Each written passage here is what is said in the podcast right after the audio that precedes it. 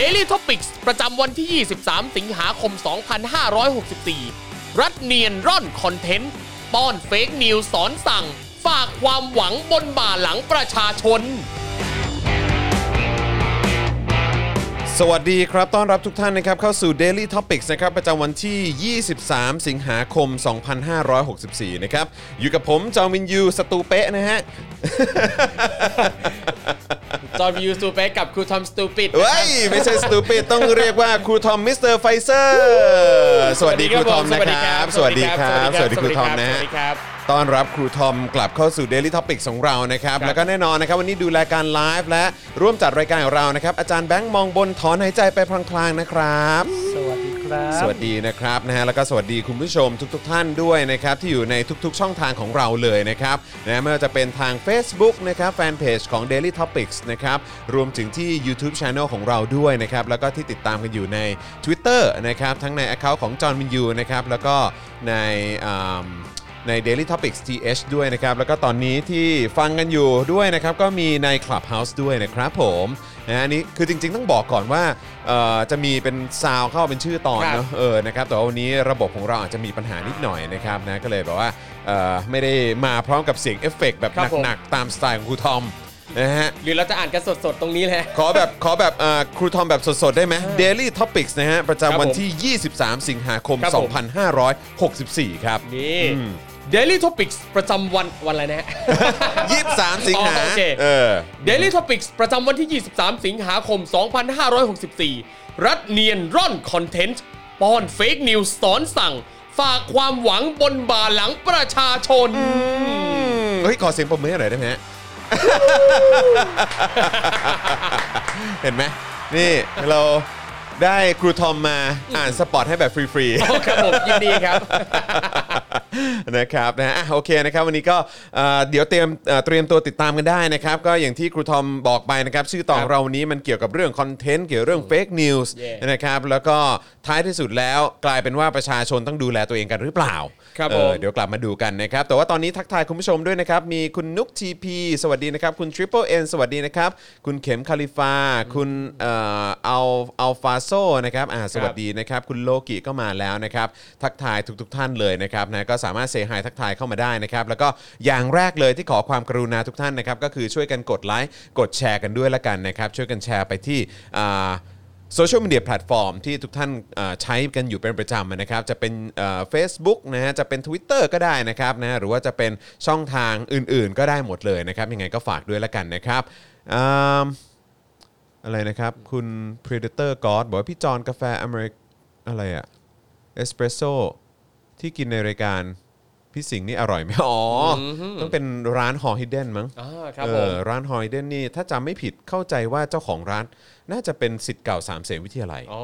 เอครับ อนะฮะก็เลยแบบวนๆกันอยู่แค่นี้แหละครับนะฮะแถวซอยอารี แถวพระรามหกนะครัฮะบผมก็อยู่ใกล้ๆโรงเรียนเก่าผมนะฮะเออแล้วก็พี่สิงห์ก็คงเนี่ยแหละฮะอุดหนุนครับเอ่อสิทธิ์เก่าร่วมสถาบันอะไรแบบนี้ ครับผม เออ นะครับ อร่อยดีฮะ อร่อยดีครับ นะฮะอ่าสวัสดีอ่าสวัสดีทุกๆท่านเลยนะครับผม สวัสดีคุณกุ้งเต้นด้วยนะครับ นะฮะ คุณกุ้งเต้นลำบากเหรอครับช่วงนี้ เออ ครับผมลำบากกันหมดนะฮะ ใช่ จอนจอนเองก็ลำบากครับ นะฮะ อย่างที่คุณศิวพงศ์บอกมานะครับถูกต้องฮะลำบากครับครับนะฮะผม เพราะฉะนั้นถ้าเกิดไม่อยากให้ผมลำบากไม่อยากให้ทีมงานลำบากนะครับนะฮะอะครูทอมสั่นกระดิ่งหน่อยฮะสั่นกระดิ่งมาฮะนี่เลยนะฮะ มาครับมาครับมาครับ เติมพลังให้กับพวกเรานะครับ ผ่านทางนี่ บัญชีกสิกรไทยนะครับ 0698975539 หรือสแกน QR code ก็ได้นะครับ ช่วยกันเติมเติมพลังชีวิตให้กับพวกเราหน่อยนะครับอะใช่วันนี้คุณปัดหรือเปล่าบอกว่าเอ่อใส่เสื้อเชิ้ตมาแปลกตาใช่ไหมนั่นสิฮะเออ นิดอยากเปลี่ยนฟิลบ้าง เออเออแล้วก็คือเห็นทั้งครูทอมครับเอ่อคุณปาล์มเนี่ยใส่ขายาวไงรู้สึกว่าครับผม นี่กูไม่ให้เกียรติสถานที่ใช่ไหมเนี่ยเออนะฮะให้เกียรติบ้านตัวเองเออนะฮะบ้านก็เลยคุณคุณอยากทำอะไรก็ได้ ใช่ก็เลยแบบเอ้ยนิดนึงวะเออให้ดูแบบว่าดูมีความ ทุ่มเทในการแบบว่า มาออกรายการนิดหนึ่งไม่ใช่มึงจะสบายไปนะ แบบลงมาดื่มกาแฟเดินเข้าสตูดิโออ๋อเริ่มงานครับผมได้เลย แบบนี้มันชิลไปปะอ่าอะไรอย่างเงี้ยเออตอนแรกว่าจะใส่ขาสั้นมาแล้ว เป็นขาสั้นบ็อกเซอร์ด้วย ขาสั้นบ็อกเซอร์ด้วยไม่แล้วตอนนี้อ๋อผมเห็นมันมีแบบเรื่อง trick เกี่ยวกับว่าใครที่อยากจะเหมือนแบบทำงานแบบ work from home ให้มีประสิทธิภาพอะครับคือเขาบอกให้แบบแต่งตัวแบบ เหมือนเหมือนไปทำงานจริงๆอะอ๋อเหรอเออไอเราก็เลยอ๋อซึ่งผมไม่เคยทำไงครับเออแล้วก็วันนี้ก็เออไหนขอลองทำหน่อยสิอ่าแล้วเป็นไง ร้อนไง โอเคครั้งหน้าลองลองใส่ร้สูอนตรด้เชีวยยใส่สูตรใส่สูตรด้วยเหอใส่สูตรแล้วก็โอ้ยตายมีละเตรียมกล้องถ่ายรูปด้วย โอ้โหแต่ปโอ้กติคุแท้ณจรไม่ได้แต่งแบบนี้นี่ ผมไม่ได้แต่งแบบนี้ไงเออก็เลยแบบเออวันนี้แบบขอนิดนึงไว้ยเออแบบดูดูจัดเต็มนิดหน่อยนะคครัรับบนะแต่นี่ก็ยัง ยังสบายกว่า เอ้ยเขาเรียกว่าก็ยังสบายกว่าแบบปกตินะ นี่แต่ก็เห็นคือเป็นเสื้อเสื้อครับ เสื้อเสื้อเชิ้ตแบบยีนยีนแบบธรรมดาครับธรรมดาแต่เห็นเหมือนเหงื่อออกเหงื่อนะมาแล้วครับเหงื่อมาแล้ว เอออาจารย์แบงค์ฮะขอพัดลมหนะอ้าวเบอร์หนึ่งนะเบอร์คหรับนึ่งผมอะใครอยากเห็นแล้วคุณจรถอดเสื้อจัดไม่รายเอาการนะครับ เป็น naked news แบบอยู่ข้างนอก แล้วก็ขอขอขอตั้งออฟไทเมอร์เป็นหนึ่งหนึ่งหนึ่งชั่วโมงเอออ่าโอเคขอบคุณครับอ่านนะฮะ ครับผมนะฮะก็ก็ลำบากฮะก็ร้อนฮะครับผม ครับผม จะดีมากถ้าได้เอ่อตังค่าไฟนะฮะจากเอ่อ เป็นผู้สนับสนุนของเรา อ่าครับผม นะฮะอะโอเคนะครับ แล้วก็อย่าลืมสนับสนุนพวกเราแบบรายเดือนได้นะครับ ผ่านทาง YouTube Membership นะครับ กดปุ่มจอยหรือสมัครได้เลยนะครับ ข้างเอ่อปุ่ม subscribe นะครับ แล้วก็เลือกแพ็กเกจในการสนับสนุนกันได้นะครับ แล้วก็เอ่ออย่าลืมสั่นกระดิ่ง ลั่นระฆังไว้ด้วยนะจะได้เตือนทุกครั้งนะฮะ เวลามีคลิปใหม่ มีไลฟ์ให้คุณได้ติดตามกันนะครับ ครับผม รวมถึง Facebook ด้วยนะครับ มี Facebook Supporter นะครับ ที่คุณสามารถสนับสนุนเราแบบรายเดือนได้ผ่านทาง Facebook นะครับ กดปุ่ม Become a supporter ได้ที่หน้าแรกของแฟนเพจนะครับหรือว่าใต้ไลฟ์นี้ข้างกล่องคอมเมนต์ปุ่มสีเขียวครับนั่นคือปุ่มเอ่อ supporter นั่นเองนะครับหรือว่าจะ burn ดาวส่งดาวเข้ามาก็ได้นะครับให้ผมให้อาจารย์แบงค์ให้ครูทอมนะครับแล้วก็ให้ Spoke Dark TV ก็ได้ด้วยเหมือนกันนะครับและใครที่ติดตามพวกเราอยู่ต่างประเทศนะครับก็สามารถสนับสนุนพวกเราได้ผ่านทาง PayPal นั่นเองนะครับครับรวมถึงใครที่อยากจะไปช้อปปิ้งกันที่ Spoke Dark Store นะครับก็สามารถนะฮะไปช้อปปิ้งกันได้เลยนะครับตอนนี้มีเสื้อลายใหม่มาเรียบร้อยแล้วนะครับครับผมนะฮะแล้วก็วันนี้อยากจะนำเสนออีกเฮ้ยอะไรนี่ครับเลยเนี่ยนี่ครับอ่าหนังสือนะครับครับผมเอ่อหนังสืออะไรครับเนี่ยดูดีเชียวมาริสาอายุ 27 ปีใช่ไหมครับโอ้ครับผมนะฮะ12 นักเขียน 12อ่าเรื่องสั้น 12 มาริสาครับนี่นะฮะซึ่งก็โอ้โหนี่ครูทอมเอามาฝากนะครับเออนะครับขอบคุณครูทอมด้วยนะครับ แล้วก็สำหรับใครที่อยากจะไปอุดหนุนกันนะฮะครับสำหรับเอ่อ avocados เอ่อ avocado Avocado books Books นะฮะครับผม เออนะฮะก็สามารถไปช้อปปิ้งกันได้ ซึ่งอันนี้ก็ไปที่ Facebook ใช่ไหมฮะ อ่าไปที่ Facebook ที่เว็บครับ อ๋อที่เว็บได้เลย avocadobooks.co นะครับอ่าโอเค avocadobooks.co นะครับ .co ขอแกะเลยนะ ขอแกะเลยได้เลยครับอออากได้เลยจะครับข้างในว่าเป็นยังไงนะคใช่รับ เล่มนี้นะครับก็จะเป็นรวมเรื่องสั้นนะครับ ซึ่งเราก็ชวนนักเขียนมา 12 คนนะครับ โจทย์ที่เราให้นักเขียนไปก็คือว่าเขียนอะไรก็ได้ เขียนเรื่องสั้นแนวไหนก็ได้ แต่ขออย่างเดียวว่าตัวเอกต้องเป็นผู้หญิงชื่อมาริสาอายุ 27 ปี โอ้ต้อง 27อ่าปีด้วยเนาะใช่ครับ เออนะครับนะนั่นแหละซึ่งครับโอ้โหนี่ แพคเกจจิ้งดีมากนี่มีตัวที่มีเขาเรียกที่กั้นหนังสือเมีด้วยขั้นหนังสือมาให้ด้วยอุ้ยนี่คุณปลาบอกว่าสั่งมาริสาไปแล้ว มีเมลแจ้งว่าส่งแล้วอ่าอ่ารวดเร็วนะครับมากนี่คุณฮิรุมิบอกว่าสั่งแล้วรอรับแล้วนะครับนะขอบฮะ คุณครับก็อุดหนุนกันได้นะครับผมเอ่อถ้าสั่งซื้อผ่านเว็บไซต์นะครับราคาจาก 333 บาทจะอยู่ที่ 300 บาทนะครับแล้วก็ถ้าสั่งภายในสิ้นเดือนนี้ส่งฟรีครับผมอืมนี่เอ้ยผมอ่านอ่านอ่านชื่อตอนอะไรไปได้ไหมฮะได้ได้ได้ครับได้ครับใช่ไหมฮะได้ครับเออชื่อชื่อบทเลยนะฮะอ่าชื่อเรื่องชื่อเรื่องใช่สั้นใช่ของแต่ชื่อละเรื่เรื่อองงนะฮะก็พอดีเปิดสารบัญมานะครับครับแล้วก็เห็นเอ่อ โอ้โหแบบมีนักเขียนเก่งๆ หลายๆ คนนะครับนะครัฮะบแล้วก็มีแต่เอ่อคนที่น่าจะนำเสนอมาริสาวัย 27 ปีออกมาได้น่าสนใจด้วยนะครับ มีอย่างผมเอิ่มชาตะมรณะมาริสาครับผมนะครับนะฮะหรือว่าเอ้ยอันนี้ผมจะออกเสียงว่าอะไรเนี่ยอะไรฮะบทที่สองเนี่ย มามาเลดนะฮะหรือว่ามาเลศครับมาเลดนะฮะมาเลศนี่เป็นผลงานของน้องลีจิดานันท์นะครับครับ เป็นนักเขียนซีไรต์ที่อายุน้อยที่สุดในประวัติศาสตร์ไทยนะครับ ก็คือได้รางวัลจากเรื่องสิงโตนอกคอกตอนปี 2017 นะครับอ่าเป็นรุ่นน้องที่โรงเรียนผมด้วย โอ้ยเจ๋งอะใช่โอ้โหนะครับ แล้วก็เลยเจ๋งมากคว้าตัวมาเอ่อนำเสนอมาริสาใช่ในแบบครับของเธอนะครับใช่ครับนะฮะอืมมาริสาที่ระลึกนะครับ มาริสาอายุ 127 ปีเหรออ่าเออนะฮะ ตีสองของมาริสา ครับ เคลื่อนไหว The Saturday Therapy ครับ มาริสาไม่เหมือนใครจริงครับผม ๆ วันเกิด อ่า มาริสาอารยาศักดาประกาศิษฐ์นี่ผลงานของพี่โตโต้เรื่องนี้ อ่าใช่นะครับ มาริสาอายุ 27 ปีในวันวันอะไรวันคูนิงกันวะวันคูนิงกันนะฮะ ใช่ครับวันคุนิกันก็เป็น เหมือนพิธีหนึ่งที่บาหลี เฮ้ย เจ๋งอะครับ มาริสาอยู่ใส นี่อันนี้มาริสาอยู่ใส T047 นะฮะของน้องตูนทีศูนย์สี่เจ็ดอ่าคุณครับพ่อผมือใหม่มโอ้โหครับ แล้วก็อย่างที่บอกไปนะครับว่าที่เราเดาๆกันอยู่นะครับว่านักเขียนที่มาจากนิวยอร์กคนนั้นครัเนี่ยบผมที่เกี่ยวข้องกับนิวยอร์กก็คือครับ คุณธคุณธนาชาติใช่ครับนะครับเป็ตอนทีแรกก็ธนชาติ ก็คิดว่าเอ๊ะพี่โอ๊ตหรือเปล่าเนี่ยเอออ่านนะครับแต่ก็ไม่แน่นะครับผม เพราะว่านี่ก็คุ้นเคยกับพี่โอ๊ตคอรับยู่ผมนะครับอาจจะนะฮะมีอาจจะมีเอต้องรอติดอตาม เดี๋ยวคอยติดตาม แล้วก็ไหนๆก็พูดถึงพี่โอ๊ตแล้ว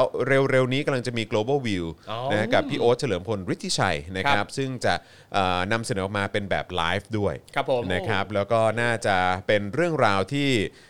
สาวกคอนเทนต์ที่เกี่ยวข้องกับ K-POP นะฮะครับหรือว่า K-drama อะไรต่างๆ เหล่านี้ หรือว่าวงการบันเทิงเกาหลีเนี่ยนะครับน่าจะชอบกันครับนะครับผมก็มาติดตามกันได้มาดูไลฟ์กันได้ด้วยนะครับครับก็หยอดไว้เรียบร้อยแล้วนะครับครับผมนะฮะอะแต่ว่าฝากด้วยละกันนะครับ ครับผม Avocado Books นะครับมาริสาอายุ 27 ปี ใช่ครับ นะครับเล่มนี้รีบไปสั่งกันเลยนะครับเอผอมนะครับเขาส่งไวใช่เขาส่งไว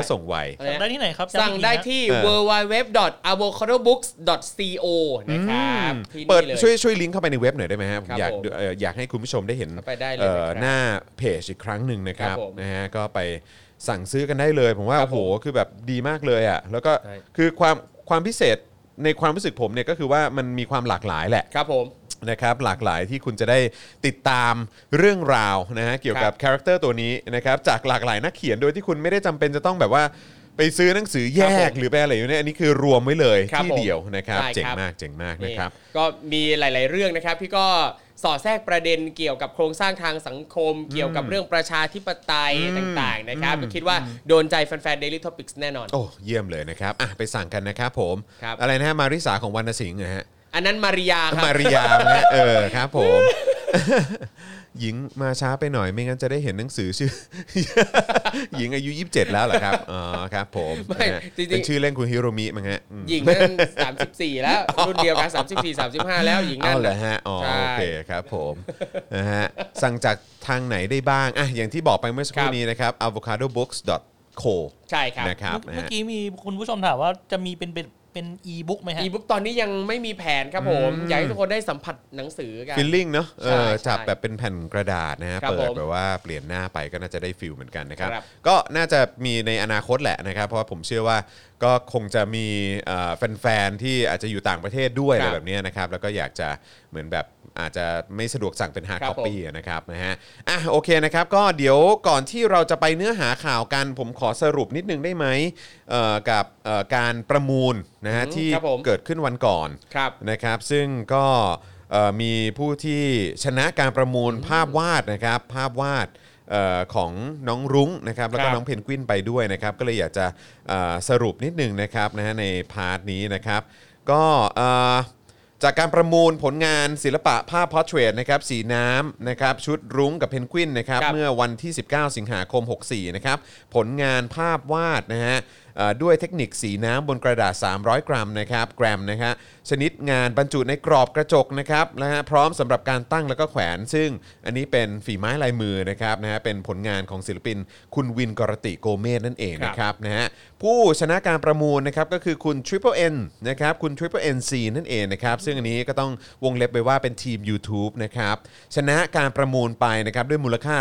25,000 บาทนะครับขอบพระคุณคุณ Triple NC อีกครั้ง แล้วก็สำหรับทุกๆ ท่านด้วยนะครับที่มาร่วมประมูลในวันนั้นนะครับรายได้ทั้งหมดจากการประมูลนะครับทางรายการเนี่ยได้จำแนกเป็น 2 ส่วนเท่า ๆกันนะครับเพื่อมอบให้กับคุณแม่สุริยา สิทธิจิระวัฒนกุลนะครับซึ่งเป็นคุณแม่ของน้องรุ้งปนัสยานะครับแล้วก็อีกส่วนหนึ่งก็มอบให้กับคุณแม่สุรีรัตน์ชีวรักษ์นะครับคุณแม่ของเพนกวินพริตนะครับท่านละ 1250 บาทนะครับครับ ทั้งนี้เนี่ยนะครับทางผู้ชนะการประมูลเนี่ยมีความประสงค์อยากจะส่งมอบภาพวาดที่ประมูลได้เนี่ยให้กับคุณแม่ทั้งสองท่านนะครับนะฮะซึ่งเดี๋ยวทางทีมงานจะดำเนินการจัดส่งภาพวาดนั้นเนี่ยในลำดับต่อไปนะครับนะยังไงต้องขอขอบพระคุณนะครับคุณ Triple NC อีกครั้งหนึ่งนะครับขอบพระคุณเป็นอย่างยิ่งเลยนะครับที่เอ่อมาร่วมประมูลในครั้งนี้ แล้วก็เป็นผู้ชนะการประมูลไปด้วยครับนะครับผมนะขอบพระคุณอีกครั้งนะครับอันนี้ก็ถือว่าเป็นอ่าก็เรียกว่าเป็นการประมูลครั้งแรกนะครับที่เรานำรายได้เนี่ยมอบให้กับทางอ่าคณะราษฎรมัมครับผมเออนะครับขอบพระคุณอีกครั้งนะครับ อะโอเคนะครับอ่ามีสวัสดีจากเกาหลีใต้ด้วยคุณฉลุยสวัสดีนะครับนะฮะสวัสดีคุณธีระด้วยนะครับนะฮะคุณชนิสาด้วยนะครับนะฮะคุณวัศวัฒน์นะครับสวัสดีนะครับครูทอมใส่เสื้อกบเหรอครับโคเบะคอ๋รัอบอ๋อโคเบะโคเบโคตัว ไม่อาจจะคืบังอะไรตัวมัน E คืออยู่มันคือโกเบหรือว่ามันคือโคบี้วะเนี่ยอืมอยากโกเบครับโกเบใช่ไหมโกเบโกเบเมืองโกเบใช่ไหมฮะใช่ครับเออนะฮะอืมพูดแล้วก็อยากไปญี่ปุ่นเลย ครูทอมครูทอมครับช่วยอธิบายคำสองคำนี้หน่อยครับ มิกสัญญีคืออะไรและอะคาถาชายในหนึ่ง คืออะไรอ๋อต้องกระทานะครับ กระทาชายอ๋อครับผมกระทาชายโอ้โหอะโอเคนะครับก็มีเอ่อคุณผู้ฟังฟังจากเกาหลีใต้ก็มีฟังจากญี่ปุ่นก็มีครับนะครับโอ้โหสวัสดีนะฮะสวัสดีทุกทท่านเลยนะครับใครติดตามอยู่ที่ไหนก็อัปเดตกันได้นะครับเมื่อกี้ทำไมฮะมันเป็นคำที่กำลังมาเหรอฮะหรือว่าอะไรฮะผมจริงๆเห็นมานานนานอ๋แล้อวเหรอนะครัฮะบอ่าครับในผมแบบพวกเรื่องสั้นโบราณโบราณเอหอรืออย่างเออใน เออเวลาอ่านพวกเอ่อขำขันในไขหัวเราะอะมุกอ๋อตลกสั้นๆเนี่ยกระทาโอเคชายนายหนึ่ง โอ้โห ครับผมนะฮะอะมีทักทายจากไอร์แลนด์ด้วยนะครับ สวัสดีครับผมนะครับนะฮะโอ้อยากไป ฟังจาก OT เหรอครับนะฮะคุณปิงลี่ใช่ไหมฮะเออครับนะฮะเอ่อ ครูทอมเห็นเรื่องผู้จัดการระบบ t c a s ครับเออนี่ไงเห็นครูทอมเอ่อถามมาอยู่เหมือนกันนะครับว่าผมดูหรือยังนะครับ ผมครับเห็นคนแชร์กันเยอะนะครับ แต่ว่าอาจจะไม่ได้ตามตามแบบทุกรายละเอียดนะครับ แต่ว่าผมไอ้ให้ให้ให้ครูทอมสรุปดราม่าสั้นๆ หรือว่าไอ้สิ่งหรือความรู้สึกของครูครับทอมผม ที่ได้ฟังความเห็นของ คนที่เขามาไลฟ์หน่อยดีกว่าครับเออคืออย่างผมเองเนี่ยนะครับ อันนี้ครับต้องบอกก่อนว่ายังไม่ได้ดูแบบเต็มๆทั้งหมดครับนะครับเห็นบางส่วนที่มีคนแชร์กันมาคที่รับมีคนตัดคลิปมาอ่าอ่าครับนะครับ อย่างประเด็นหนึ่งที่ดูแล้วผมรู้สึกหงุดหงิดหัวใจมากก็คือการที่เขาออกมาบอกว่าค่าอ่าค่าสมัครเพื่อจะยื่นคณะเนี่ยนะครับเขาบอกว่า 900 บาทเนี่ยหูยไม่แพงเลยถูกมาก แบบเนี้ยซึ่งโหผมเองอะรู้สึกว่า นี่มันมันแพงมากเลย เด็กสมัยเนี้ยคือคนสมัยเนี้ยด้วยสถานการณ์แบบนี้ด้วย เอาจริงเงินกินข้าวในแต่ละวันอะบางคนยังจะไม่มีเลย ยังจะไม่พอกินเลย แล้วเนี้ยการที่เขาอยากจะเรียนต่อในระดับมหาวิทยาลัย การที่เขาจะเลือกคณะ แล้วมันต้องจ่ายตังค์เยอะถึง 900 บาทอะ อันนี้ผมว่ามันแพงมาก เพราะอย่างผมจำได้ว่าตอนสมัยผมเองอะเเวลาเลือกคณะ 4 คณะเนี่ยตกคณะละ 50 บาทเองอ แต่เดี๋ยวเนี้ยคือเหมือนกับว่าเลือกได้ 10 คณะราคา 900 บาท คือเหมา ใช่ ซึ่งเออมันแบบโอ้โหแพงมากเลย ถ้า 10 คณะสมัยก่อนก็ 500 ใช่ แต่สมัยก่อนเขาเลือกได้สูงสุด 4 คณะอ่าอ่าเออแต่ก็เดี๋ยวนั่นเยอยู่ดีก็คือครับเงินเงินเงินที่เข้าไปมันก็เท่าไหร่200 อะ ครับ ใช่ไหมก็จริงๆก็200 ก็ใช่ถืไหอมว่าเยอะ เอาจริง 200 ในสมัยนั้นก็ถือว่าใช่เยอะ ใช่คือซึ่งรู้สึกซึ่งอันนี้ครับถ้าได้ 10 ถ้าได้ 10 แต่ 900 เนี่ยครับก็คือมันก็ไม่ควรเกิน 500เลยแบบใช่นี้ป่ะอืมใช่ครับ ซึ่ง พอทางทางทปอเองอะบอกว่าเลือกได้สูงสุด 10 คณะ แล้วจ่ายตังค์900 บาท คือจริงๆ เด็กก็สามารถเลือกได้ตามที่พอใจแหละว่าอยากจะเลือกกี่คณะ แต่พอเปิดโอกาสให้เลือกได้ถึง 10 คณะในราคาแพงแบบเนี้ยมันยิ่งทำให้คนที่มีตังค์ก็จะมีโอกาสมากมากกว่าเออนั่นแหละ แล้วคือถ้าไปดูคลิปเนี่ยดูแล้วจะยิ่งหงุดหงิดเพราะว่า เขาน่าระรื่นมากเลยอะคุณจอนคือแบบคอนเทนต์ก็ว่าโบ้งแล้วอะการใช้หน้าตาการแสดงความระรื่นว่าหูยไม่แพงเลย 900 บาทถูกมากอ่านั่นแหละฮะเหนื่อยใจคนบางคนมันก็อาจจะไม่ได้ผมก็ไม่รู้ว่าเขาคำนึงถึงคนอื่นบ้างหรือเปล่านะฮะใช่เออคืออยากให้เข้าใจว่าคือเงินแค่แบบร้อยสองร้อยบาทมันก็ไม่ได้น้อยอะสำหรับบางคนนะครับครับมันไม่ใช่ว่าทุกคนที่จะมีเงินมากพอสำหรับทุกสิ่งทุกอย่างนะครับ ใช่นั่นน่ะสิครับ นะฮะคือประเทศนี้มันเหลื่อมล้ำครับแบบหนักหน่วงมากอะคครัรับบผม หนักหน่วงมากอะครับครับเราก็น่าจะรู้กันอยู่นะครับอย่างเรื่องแบบงบประมาณอะไรต่างครับๆนะครับหลาย ๆ สิ่งหลาย ๆ อย่าง คือแทนที่มันจะถูกผันไปที่ประชาชนครับนะครับกลับกลายเป็นถูกผันไปที่ที่อะไรบ้างก็ไม่รู้ครับผมที่ที่แบบ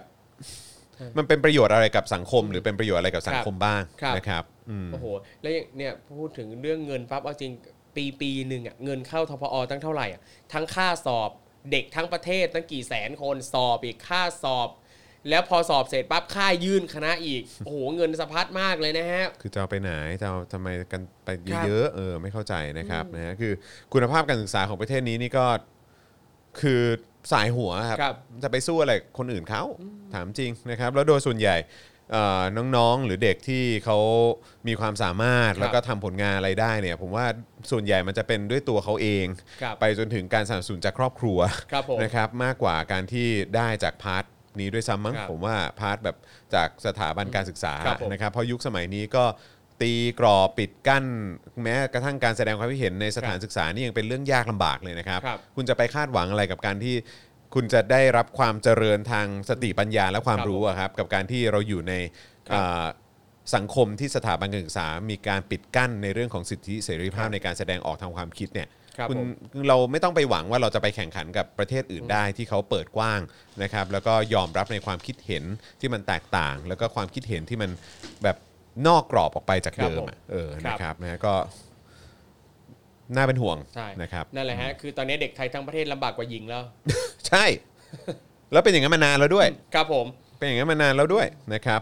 อะโอเคนะครับเดี๋ยวเรามาดูเนื้อหานะครับเอ่อหัวข้อข่าวที่เราจะคุยในวันนี้หน่อยดีกว่านะครับครับผมเปิดไปก็ดูหนาๆนะครับทีแรกเราก็คุยกันอยู่ว่าเฮ้ยวันนี้จะไหวเปล่าวะครับเออแต่ว่าเฮ้ยสิบสิบสามหน้านะวันนี้นะครับแต่ว่าเนื้อหาของเราค่อนข้างครอบคลุมเลยทีเดียวนะครับอ่านนะแล้วก็เมื่อสักครู่นี้เห็นคุณมุกเข้ามาจอยกับเราด้วยนะครับสวัสดีคุณมุกนะครับแล้วก็ผมไม่แน่ใจว่าคุณมุกอยู่ที่บริเวณที่ชุมนุมตรงแถวดินแดงหรือเปล่าอยู่ใช่ไหมฮะ ครับ เขาบอกว่าอยู่ฉนวนดินแดง โอ้ยตายแล้วนะครับคุณมุกดูแลตัวเองด้วยนะครับแล้วก็มีอะไรอัปเดตมาได้เสมอเลยนะครับครับ นะฮะก็เท่าเท่าแต่เท่าที่เห็นเข้าใจว่าทางทะลุฟ้าเขาจะหยุด 1 วันมั้ง อันนี้น่าจะเป็นทะลุแก๊สหรือเปล่าผมไม่แน่ใจอ๋อครับผมนะครับนะฮะก็เดี๋ยวคอยติดตามนะครับ แล้วก็มันยังมีเรื่องราวความรุนแรงที่เกิดขึ้นจากทางเจ้าหน้าที่ด้วยนะครับ ที่แม้ว่าดูเหมือนว่าวันนี้จะมีการออกมายอมรับว่าอืมไม่ได้ทำตามหลักสากลจริง ๆ แหละ แต่ว่ามันน่าจะแค่วันเดียวนะ หรือว่าแค่ไม่กี่เหตุการณ์นะ อะไรอย่างเงี้ยซึ่งเราก็อืมเหรอจ๊ะเออนะครับ ซึ่ง ก็เราต้องเราหยุดไม่ได้ครับ ครับอย่างที่เห็นชัดครับว่าถ้าเกิดมันมีคลิปมีภาพอะไรพวกนี้ออกมาเนี่ยมันดิ้นไม่หลุดครับนะฮะมันจะแถยังไงก็แถไม่ได้ครับครับ นะเพราะฉะนั้นใครมีคลิปใครมีภาพอะไรก็ตามนะครับ แชร์ออกมาครับส่งออกมานะครับ แล้วก็ให้สาธารณะได้เห็นนะครับ จนพวกเขาเนี่ยเอ่อไร้ซึ่งข้ออ้างนะฮะในการที่จะมาแถแล้วกันนะครับ หัวข้อข่าวที่เราจะคุยในวันนี้นะครับ แน่นอนก็ต้องมีประเด็นการพิจารณาร่างพรบนะครับงบประมาณรายจ่ายประจำปีงบประมาณเอ่อ ปี 65 ด้วยนะครับ เดี๋ยวเราจะมาดูกันนะครับในรายละเอียดเหล่านี้ ซึ่งก็ค่อนข้างเดือดพอสมควร ครับผม แนวร่วมธรรมศาสตร์นะครับแล้วก็แม่สุทวงถามกระทรวงยุติธรรมนะครับในการย้ายเพนกวินแล้วก็นิว รักษาโควิดที่โรงพยาบาลธรรมศาสตร์นะครับหลังจากที่รองอธิบดีกรมราชทัณฑ์ยืนยันนะครับว่าอาการยังดีครับ นะครับแล้วก็โรงพยาบาลราชทัณฑ์เนี่ยไม่ได้เลือกปฏิบัตินะ อืมนะครับคุณผู้ชมฟังแล้วในฐานะที่เป็นประชาชนชาวไทยเป็นผู้เสียภาษีนะครับครับให้กับโรงพยาบาลราชทัณฑ์นะครับ แล้วก็จ่ายเงินเดือนให้กับกระบวนการยุติธรรมของบ้านเรารู้สึกเชื่อไหมฮะอ่าถ้าเกิดเชื่อก็เอ่อบอกมาได้ ไม่เชื่อก็บอกมาได้นะครับครับคุณเป็นเจ้าของเงินนะครับ คุณบอกได้นะครับ พลตำรวจตรีปิยะตาวิชัยนี่ไงครับผมนะมาคอีรับกแล้วมาที่อีกเป็นแล้วรองผบชนใช่ไหมยอมรับแล้วนะครับว่าคอฝอเอ่อสลายม็อบที่สะพานวันชาติ เมื่อวันที่ 20 มีนาคม 64ทำผิดขั้นตอนรุนแรงครับ ไม่เป็นไปตามมาตรฐานสากล แล้วก็จะตั้งกรรมการสอบวินัยอืมนะฮะแล้วก็ถ้าผิดเนี่ยอาจต้องรับโทษอาญา ครับผมจ้าอืมจ้าอ่จ้ารอดูจ้า กันไป จ้านะครับ เหมือนจะรู้ผลแล้วด้วย นะ ทนายนรเศรษฐ์เปิดรับเบาะแสหลักฐานนะครับ เตรียมฟ้องคอฝอยิงจ่อๆใส่คนขี่จักรยานยนต์บาดเจ็บอ่านนะครับโอ้โหอันนี้คคลิลิปปนั้นเราก็เห็นเนาะครับ เออนะครับ เราเห็นคลิปนั้นไปแล้วนะครับ ก็โอ้โห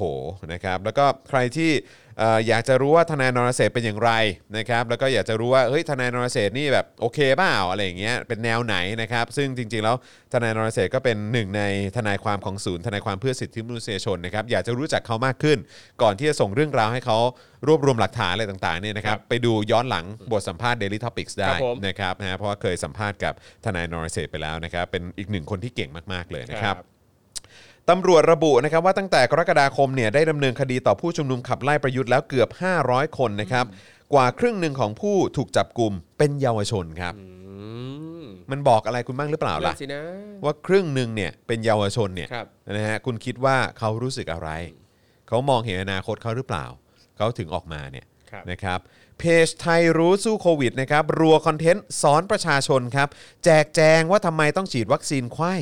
แล้วก็เน้นให้ประชาชนรักษาวินัย หน่วยงานบูรณาการไม่ขัดแย้ง ชี้ซิโนแวคช่วยเพิ่มยอดการฉีด ให้เข้าใกล้ภูมิคุ้มกันหมู่ 50 ล้านคนแล้วครับ ครับผมเดี๋ยวมาดูกันว่าอะว่ามันว่ามันตรงกับเออความเป็นจริงสักนั่นสิเท่าไหร่นะนะครับนะฮะแล้วก็แน่นอนนะครับก็จะมีประเด็น พูดหยุดโกงครับผม พูดหยุดโกงนะครับ เกิดอะไรขึ้นครับ เมื่อคนบันเทิงบางส่วนนะครับทยอยลบรูปพูดหยุดโกงออกจากตายแล้ว โซเชียลส่วนตัวแล้วนะครับ อ้าวทำไมอะ นั่นน่ะสิอืมแล้วก็สถานการณ์ในต่างประเทศนะครับ ก็จะมีประเด็นอินเดียอนุมัติฉุกเฉินนะครับ วัคซีน DNA โควิด -19 ตัวแรกของโลกครับ อืม เอาละสิ ไช่อิงเหวินนะครับนะฮะเอ่อ ประธานาธิบดีไต้หวันนะครับครับนำร่องประเดิมฉีดวัคซีนโควิดที่ผลิตได้เองวันนี้ครับอืมครับ อืมไต้หวันเขาอาจจะรอไม่ไหวแล้วนะครับ ได้ข่าวว่าเหมือนรอแอสตราแอสตราเซเนกาด้วยนะอืมครับนะครับเอ่อการรับมือวิกฤตโควิด -19 ในเวียดนามอันนี้ก็เป็นอีกหนึ่งเรื่องที่น่าสนใจ แล้วก็ควรจะติดตามกันนะครับนะฮะอะคุณผู้ชมนะครับเอ่อชอบหรือว่ารอคอยติดตามประเด็นไหนเป็นหลักเนี่ยนะครับก็สามารถคอมเมนต์กันเข้ามาได้นะครับนะฮะแล้วก็ทักทายเข้ามาได้เช่นเคยนะครับ เห็นหลาย ๆ คนเอ่อ เริ่มเข้ามารายงานตัวกันแล้วนะครับ สวัสดีทุกท่านแล้วก็ย้ำอีกครั้งนะครับ ใครมาแล้วอย่าลืมกดไลค์กดแชร์กันด้วย แล้วก็อย่าลืมนะครับเอ่อสนับสนุนพวกเรานี่นะครับครูทอมสั่นเอ่อระฆัง เอาเลิกษ์เอาชัยนะครับนะเติมพลังให้กับพวกเราได้ครับผ่านผม ทางบัญชีกสิกรไทย 0698975539 หรือสแกน QR Code ก็ได้นะครับนะฮะอะโอเค เราน่าจะพร้อมกันแล้วนะครับ เริ่มต้นกันที่ข่าวแรกกันดีกว่านะครับอะผมรบกวนครูทอมเป็นผู้ประเดิมเลยแล้วกันครับครับผมนะฮะอะเชิญข่าวแรกนะครับตัวเลขเราค่อนข้างเยอะนะครับทุครักบคนผม เตรียมตัวกันดีๆนะครับ ตัวเลขมันเยอะมากนะครับ ลองฟังกันดูนะครับผมนะครับอ่าข่าวแรกนะครับเรามาสรุปการพิจารณาร่างพระราชบัญญัติงบประมาณรายจ่ายประจำปีงบประมาณ 2565 นะครับ จากการอภิปรายร่างพรบงบประมาณ 2565 เป็นรายมาตราในวาระที่ 2 ที่เริ่มขึ้นตั้งแต่วันที่ 18 สิงหาคม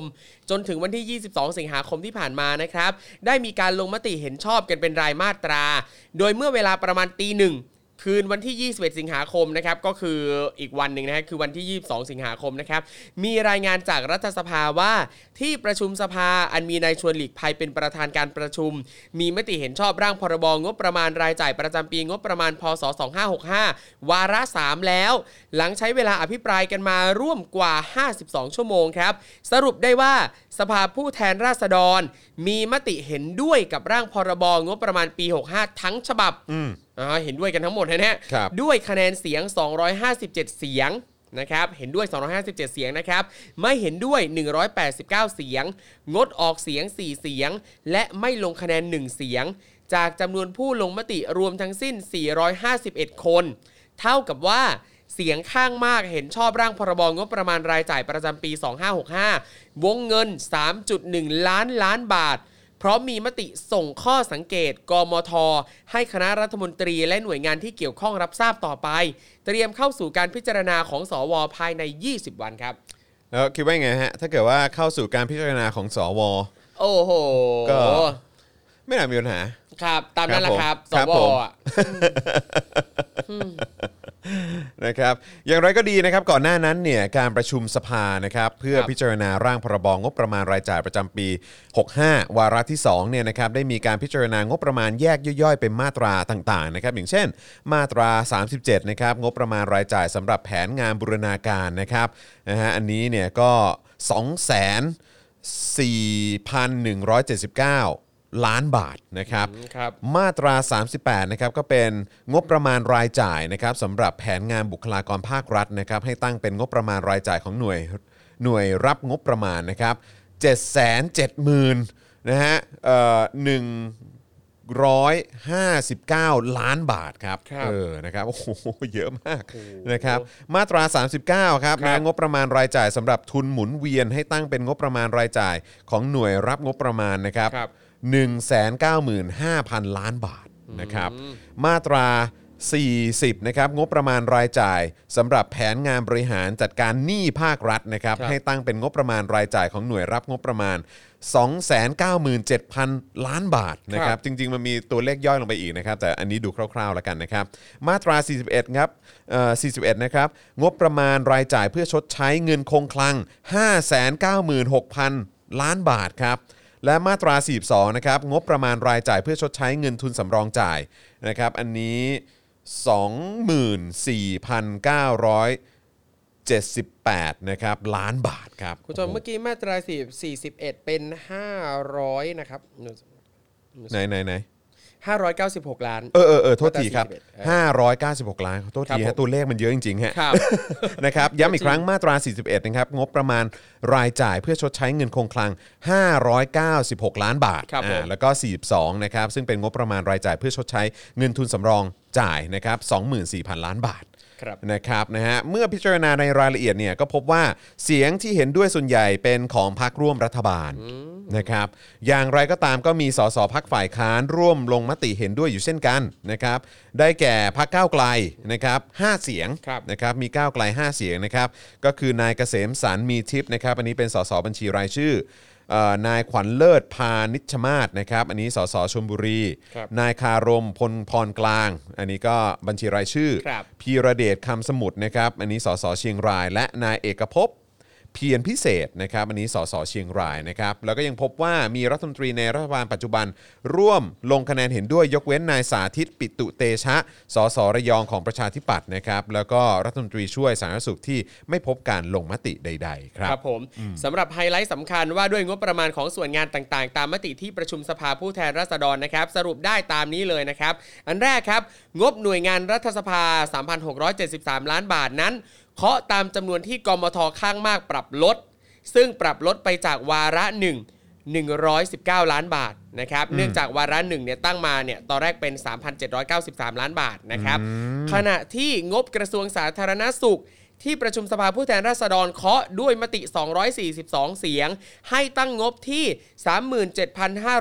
37,543 ล้านบาท อันนี้เนี่ยยึดตามการตัดลดของกมทข้างมาก ที่เสนอให้ตัดลดงบกระทรวงสาธารณสุขแค่ 60 ล้านบาท จากตอนแรกอ่านับจากที่เสนอมาตอนแรกในร่างพรบงบประมาณปี 65 วาระหนึ่งนะครับ มาที่งบกระทรวงการคลังและหน่วยงานในกำกับนะครับ เคาะตามเสียงข้างมาก โดยที่ประชุมสภาผู้แทนราษฎร 254 เสียง ยึดตามมติกมท ที่ให้ตั้งงบวงเงิน 1948 ล้านบาท ซึ่งปรับลดจากวาระ1 334 ล้านบาทเดิมเนี่ยนะครับร่างพรบงบประมาณปี 65 ที่เสนอมาในวาระหนึ่งตั้งไว้ที่ 11,283 ล้านบาทนะครับก็เหมือนเหมือนสะกิดออกนิดนึง ใช่ นิดนึงครับเอาจริงเหมือนกับแบบตั้งเผื่อให้ต่อ แต่ว่าไอ้ที่น่าสนใจคืออันต่อไปฮะครับผม นี่เลยครับ งบกลาโหมครับที่ประชุมสภาผู้แทนราษฎร เห็นชอบกับการปรับลดงบกระทรวงกลาโหมของกมทข้างมาก 226 เสียงครับทำให้งบกลาโหมอยู่ที่92,753 ล้านบาทอืมส่วนอีก 123 เสียงเนี่ยเห็นด้วยกับกมทข้างน้อยอืม เยอะเนอะครับกระทรวงกลาโหมเนี่ยใช่เก้าหมื่นกว่าล้านเนี่ย นะร่ำรวยมากนะครับ ครับ ส่วนงบกลางเนี่ยนะครับที่ประชุมลงมติเห็นชอบการแก้ไขเพิ่มเติมงบกลาง ตามที่กมทเสียงข้างมากเสนอให้มีการแก้ไขด้วยมติ 326 ต่อ 52 งดออกเสียงเนี่ย2นะครับไม่ลงคะแนนเนี่ย4 จากจำนวนจากจำนวนผู้ลงมติ 383 คนครับทำให้งบกลางมียอดรวมทั้งสิ้น 587,409 ล้านบาทอื้อหือโอ้โห งบกลางที่อยู่ในเงินในมือของประยุทธ์เนาะครับห้าแสนกว่าล้านเนาะ ใช่ ซึ่งตรงนี้เนี่ยเพิ่มขึ้นจากที่ฝ่ายบริหารเสนอมาตอนแรกครับ โดยรายการที่เพิ่มขึ้นมา 16,362 ล้านบาทเนี่ยคือรายการเยียวยาโควิดอืมซึ่งก็คืออันนี้ตอนที่มีดราม่าเพื่อนไทยเอ่อใช่เพื่อไทยกับก้าวไกล19ครับผม ซึ่งจำนวนที่เพิ่มมานี้นะครับมาจากการตัดลบงบประมาณในหลาย ๆ หน่วยงาน แล้วก็หลายแผนบูรณาการนั่นเองครับอืมครับ ส่วนงบประมาณปี 65 ของส่วนราชการในพระองค์นั้นนะครับที่ประชุมสภาผู้แทนราษฎรมีมติเห็นด้วยกับกมทข้างมาก ที่ไม่ได้ปรับลดงบนะครับเอ่อที่เป็น part ของส่วนราชการในพระองค์นะครับครับ เพราะฉะนั้นก็คือเสียงข้างมากของคณะกรรมาธิการก็คือเอ่อตัดสินกันออกมา หรือว่าพูดคุยกันออกมา ประชุมกันออกมาก็คือว่าไม่ได้ปรับลดงบนะครับในส่วนของราชการในพระองค์นะครับ โดยเสียงข้างมากนะครับ ประกอบด้วย คะแนนเสียงนะครับเห็นด้วย 337 เสียงนะครับครับขณะที่ 47 เสียงนะครับเห็นด้วยกับสสข้างน้อยนะครับที่เสนอให้ปรับลดงบ ทั้งนี้เนี่ยมีผู้งดออกเสียง 3 เสียง และพบว่าเสียงผู้ลงมติไม่เห็นด้วยนั้นส่วนใหญ่มาจากก้าวไกล และเสรีรวมไทยนะครับงบส่วนราชการในพระองค์ ในปีงบประมาณ 2565 นะครับอยู่ที่ 8,761 ล้านบาทนะครับนะฮะครับ และจากกรณีนี้นะครับทำให้นายเรืองไกรเรืองไกรลีกิจวัฒนะนะครับ สมาชิกพักพลังประชารัฐนะครับ ได้มีการยื่นหนังสือต่อคณะกรรมการการเลือกตั้ง หรือกกตครับ ขอให้ดำเนินการวินิจฉัยยุบพักก้าวไกล บนเหตุผลที่ว่า พักก้าวไกลได้กระทำการอันเป็นนะฮะอันเป็นการนะครับอาจปฏิปักษ์ต่อการปกครองระบอบประชาธิปไตยอันมีพระมหากษัตริย์ทรงเป็นประมุขครับ โอ้โห คือเข้าใจว่าคือกรณีที่นายเรืองเรืองไกรเนี่ยจะไปยื่นเอ่อเรื่องนี้กับกกตให้ยุบพักก้าวไกลเนี่ยน่าจะเป็นเพราะกรณีที่เป็นผู้ที่เสนอให้ปรับลดงบใช่ไหมฮะ ครับ เป็นไปได้ครับ ก็เลยบอกว่าการกระทำแบบนี้นะฮะมันเป็นการกระทำอันอาจเป็นการปฏิปักษ์ต่อการปกครอง ระบอบประชาธิปไตยอันมีพระมหากษัตริย์ทรงเป็นประมุขครับ ครับผม ว้าวนะครับสำหรับมาตรา 36 นะครับ งบประมาณรายจ่ายของส่วนราชการในพระองค์ วงเงิน 8,761 ล้านบาทนั้นครับก่อนมีการลงมตินะฮะ สสพักก้าวไกลได้อภิปรายในมาตรานี้ไว้รวม 4 คนนะครับครัสบรุปดังนี้นะครับ คนแรกนะครับ คุณพิจารณ์ชวพัฒนวงศ์อภิปรายว่า ในขั้นกรรมาธิการสำนักงบประมาณชี้แจงปากเปล่าว่า หน่วยงานราชการในพระองค์มีบุคลากร 14,275 อัตรา และใช้งบประมาณด้านบุคลากร 8,098 ล้านบาท หรือคิดเป็น 92%จากงบประมาณที่ได้รับจัดสรรทั้งหมดกว่า 8,761 ล้านบาทครับทำให้เปลืองงบประมาณเพื่อใช้จ่ายในการปฏิบัติการ 663 ล้านบาท ซึ่งตนเห็นว่าไม่สมเหตุสมผล ขอปรับลดงบประมาณ 1,500 ล้านบาท คุณรังสิมันต์โรมครับ อภิปรายขอปรับลดงบประมาณลง 3,658 ล้านบาท หรือ 40.72%หน่วยงานที่โอนย้ายมาจากหน่วยงานอื่นๆ กลับมีงบประมาณสูงขึ้นมากกว่าก่อนโอนย้ายอ๋อคือหมายความว่ามีหน่วยงานที่ย้ายมาครับอ่าแล้วก่อนหน้านั้นทำไมงบไม่ได้สูงขนาดนั้นครับผมแล้วพอมาอยู่ที่ในพาร์ทนี้เนี่ยที่ถูกย้ายมาเนี่ยทำไมงบถึงถูกเอ่อ ปรับเพิ่มขึ้นล่ะครับคล้ายๆ กับเวลาเราย้ายงานแล้วเราขอเงินเดือนเพิ่มป่ะเวลาสมัครงานไม่รู้ใหเหมือนกันไม่รู้เหมือนกันแต่ว่าถ้าเกิดว่าทำทำในลักษณะแบบเดิมครับแต่ว่ามาอยู่ under เหมือนแบบเขาเรียกว่าอะไรมาอยู่ under หน่วยงานอื่คนรับเนี่ยมันก็ ไม่รู้ว่าถ้าถ้าหน้าที่มันเหมือนกัน ครับ มันก็น่าจะมันก็น่าจะรายละเอียดใกล้ใช่เคียงเดิมหรือเปล่า ครับแต่ว่าผม อันนี้มีการปรับขึ้นนะฮะอันนี่เป็นข้อสังเกตจากทางคุณโรมนะฮะ ครับผม คุณเบนจาแสงจันทร์ครับ อภิปรายเสนอปรับลด 15%หรือ 1,314 ล้านบาท โดยงบในปี 65 มากกว่างบประมาณของกระทรวง 7 กระทรวง อาทิ 2 เท่าของกระทรวงอุตสาหกรรม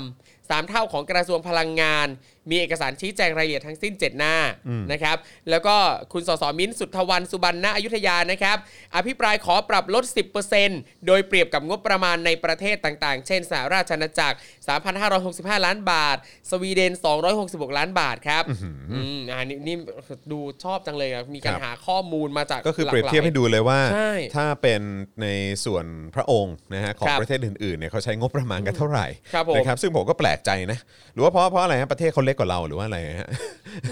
ไอ้เราก็ไม่รู้นะครับก็อะครับซึ่งสำหรับมติของมาตรา 36 นี้นะครับสรุปได้ว่าที่สุดแล้ว สภามีมติเห็นชอบกับร่างของคณะกรรมาธิการที่ไม่มีการแก้ไขด้วยคะแนน 337 เสียง ไม่เห็นด้วย 47 เสียง งดออกเสียง 3 เสียง และไม่ลงคะแนน 5 เสียงครับอืมนะครับก็น่าสนใจดีครับนะฮะเราก็น่าจะต้องมาติดตามกันว่าอะสมมติตลอดระยะเวลา 10 ปีที่ผ่านมาเราก็ครับน่าจะมามานั่งดูกันนะครับว่ามีหน่วยงานไหนที่เอ่อ งบประมาณเพิ่มขึ้นบ้างอะไรแบบนี้นะครับเพิ่มขึ้นอย่างมีนัยยะสำคัญอะไรแบบนี้เนี่ยนะคครัรับบเราก็น่าจะมาดูกันนะครับในทุกๆหน่วยงานนะครับใช่นะฮะแล้วก็ในฐานะประชาชนนะครับเราก็ควรจะช่วยกันประเมินนิดนึงว่าการที่เขาเอางบประมาณไปเยอะขนาดนี้ครับเนี่ยนะครับจะเป็นหน่วยงานไหนก็ตามนะครับนะฮะในสายตาหรือว่ามุมมองเจ้าของเงินภาษีเนี่ยรู้สึกว่ามันคุ้มค่าหรือไม่นะครับนะแล้วก็ช่วยกันส่งเสียงกันเยอะๆนะครับอะคราวนี้มาต่อกันนะครับมาต่อกันที่เอ่อ part ที่เราก็เป็นห่วงกันนะครับครับก็คือเหล่าเอ่อนักเคลื่อนไหวนะครับผู้ที่เรียกร้องประชาธิปไตยและความเท่าเทียมในสังคมไทยของเราเนี่ยที่ถูกจองจำอยู่ครับแล้วก็มีหลายคนเนี่ยก็ติดโควิดด้วยนะครับสถานการณ์แบบนี้น่าเป็นห่วงนะครับครับผมประเด็นนี้ก็จะเป็นประเด็นของทางน้องเพนกวินนะฮะแล้วก็ครับคุณนิวนั่นเองนะครับที่เอ่อทางแนวร่วมธรรมศาสตร์นะครับแล้วก็แม่สุเนี่ยก็กำลัง ตามทวงถามกระทรวงยุติธรรมอยู่ในเรื่องของการย้ายคนที่เป็นผู้ป่วยเนี่ครัยบไปผมรักษาในโรงพยาบาล ใช่ครับ นะครับนะฮะอะก็สืบเนื่องมาจากสารธัญบุรีนะครับมีการยกคำร้องการขอประกันตัวนายพริชชิวรักษ์นะฮะกับพวกรวม 8 คน และในจำนวนนี้มีนายพริชนะฮะนายพรหมสอนนะครับคุณฟ้านะครับครับแล้วก็คุณนิวสิริชัยนะครับรวม 3 รายที่ป่วยด้วยโรคโควิด -19 ซึ่งต่อมาเนี่ยถูกถูกส่งตัวไปเพื่อเข้ารับการรักษาที่เอ่อโรงพยาบาลราชทันนะครับ ครับ ตอนเที่ยงวันนี้นะครับคุณแม่ของเพนกวินนะครับคุณแม่สุรีรัตน์นะครับพร้อมด้วยทนายกฤษดางนะครับทนายความศูนย์ทนายความเพื่อสิทธิมนุษยชนนะครับได้เดินทางมายื่นหนังสือถึงนายสมศักดิ์เทพสุทิน รัฐมนตรียุติธรรมนะครับเพื่อทวงถามความคืบหน้าการย้ายตัวผู้ต้องขังติดโควิด -19 ในเรือนจำออกมารักษาภายนอก ที่โรงพยาบาลธรรมศาสตร์เฉลิมพระเกียรติ โดยมีนายธนัทธนากิจอำนวยหรือว่าไฮโซลูกนัดนะครับเดินทางมาร่วมให้กำลังใจแม่ของเพนกวินด้วยครับนะผมครับคุณแม่สุนะครับได้กล่าวว่าตนเป็นผู้ปกครองของนายเพนกวินครับนะครับขณะนี้รักษาอาการป่วยโควิด -19 อยู่ที่ทันทสถานอ่าอยู่ที่ทันทสถาน โรงพยาบาลราชทันแต่ตนเป็นห่วงเรื่องความปลอดภัยและแนวทางการรักษา นอกจากนี้ตนได้ประสานทำเรื่องไปยังโรงพยาบาลธรรมศาสตร์ เพื่อต้องการขอย้ายตัว เพราะมั่นใจว่าจะทำให้นายพริตหรือน้องเพนกวินเนี่ยอาการดีขึ้นอืม วันนี้ครับก็เลยเดินทางมากระทรวงยุติธรรม เพื่อติดตามความคืบหน้าการขอย้ายตัว นะครับซึ่งการย้ายตัวนี่ก็มีทั้งเอ่อน้องเพนกวินนะครับทั้งนายสิริชัยนะครับหรือคุณดิวนะครับซึ่งเป็นนักศึกษามหาวิทยาลัยธรรมศาสตร์ ไปรักษาตัวที่โรงพยาบาลธรรมศาสตร์ภายในวันนี้ เพราะว่าหากปล่อยเนิ่นนานไปเนี่ยอาจจะทำให้ทั้งสองคนเกิดอันตราย และมีความเสี่ยงสูง โดยคุณแม่สุเนี่ยนะครับขอใช้สิทธิ์ในฐานะผู้ปกครอง เพื่อช่วยเหลือลูกให้ได้ย้ายการรักษาพยาบาลครับโดยในการมาเจรจาครั้งนี้นะครับคุณแม่สุเนี่ยก็มีกลุ่มแนวร่วมธรรมศาสตร์และการชุมนุมเป็นหน่วยสนับสนุนและติดตามความคืบหน้าอาการ ภายใต้การดูแลของกรมราชทัณฑ์ของน้องเพนกวินมาโดยตลอด โดยกลุ่มแนวร่วมธรรมศาสตร์นะครับได้ระบุว่าสืบเนื่องจากที่ทั้งเพนกวินและนิว ที่ติดโควิดจากในเรือนจำและถูกนำตัวไปรักษาที่โรงพยาบาลราชทัณฑ์ต่างพูดเป็นเสียงเดียวกันครับว่า ในโรงพยาบาลราชทัณฑ์เนี่ยคือแหล่งเพาะเชื้ออเพราะด้วยความแออัดและการดูแลที่ไม่ทั่วถึงนะครับ อันนี้เนี่ยก็เลยทำให้รองอธิการออรองอธิการบดีนะครับ ฝ่าย ฝ่ายนักศึกษาเนี่ยนะคครัรับบนะฮะของทางธรรมศาสตร์เนี่ยยื่นหนังสือไปยังอธิบดีราชทันนะครับ เพื่อดำเนินการให้นิวแล้วก็เพนกวินเนี่ยย้ายมารักษาตัวที่โรงพยาบาลธรรมศาสตร์ เพราะว่าทั้งสองคนเนี่ยก็เป็นนักศึกษาที่อยู่ในการดูแลของทางธรรมศาสตร์อยู่แล้ว ครับ นะครับพร้อมขอให้มวลชนเนี่ยช่วยกันติดตามข่าวสาร แล้วก็ช่วยกันเรียกร้องความเป็นธรรมให้กับเพื่อนนะฮะแล้วก็ผู้ต้องขังทุกคนนะครับที่ได้รับความเดือดร้อนจากเอ่อ การจัดการห่วยๆของราชทันนะครับแล้วก็สถานกักขังทุกแห่งด้วยนะครับครับสำหรับการยื่นหนังสือครั้งนี้เนี่ยเอ่อนายวันลบนาคบัวนะครับรองปลัดยุติธรรม แล้วก็ในฐานะโฆษกของกระทรวงยุติธรรมเนี่ยเป็นผู้รับเรื่องไว้นะครับโดยนายวันลบเนี่ยเปิดเผยว่ากระทรวงยุติธรรมขอชี้แจงว่าทันตสถานโรงพยาบาลราชทันมีขั้นตอนการรักษาผู้ป่วยโควิด -19 ตามมาตรฐานอยู่แล้วครับอืมครับผม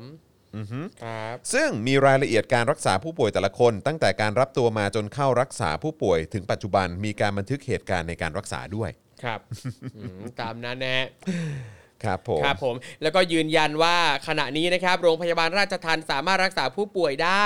แต่ถ้าผู้ปกครองยื่นเรื่องก็เป็นสิทธิ์ที่จะกระทำได้เช่นกัน ครับ ส่วนการย้ายตัวผู้ต้องขังเอ่อที่ป่วยโควิด -19 ไปรักษาภายนอกเนี่ยก็มีกฎระเบียบอยู่แล้ว ขึ้นอยู่กับดุลยพินิษของแพทย์ ครับอ่าขึ้นอยู่กับแพทย์นะครับว่าจะให้ไปหรือไม่ให้ไปนะฮะเช่นเดียวกับทางด้านนายธวัชชัยชัยวัฒน์นะครับรองอธิบดีกรมราชทัณฑ์และโฆษกกรมราชทัณฑ์ที่เมื่อวานนี้เนี่ยยังคงจะยืนยันว่าแพทย์ประจำทันทันทสถานโรงพยาบาลราชทัณฑ์ได้เข้าตรวจร่างกายนายเพนรินายพาริศแล้ว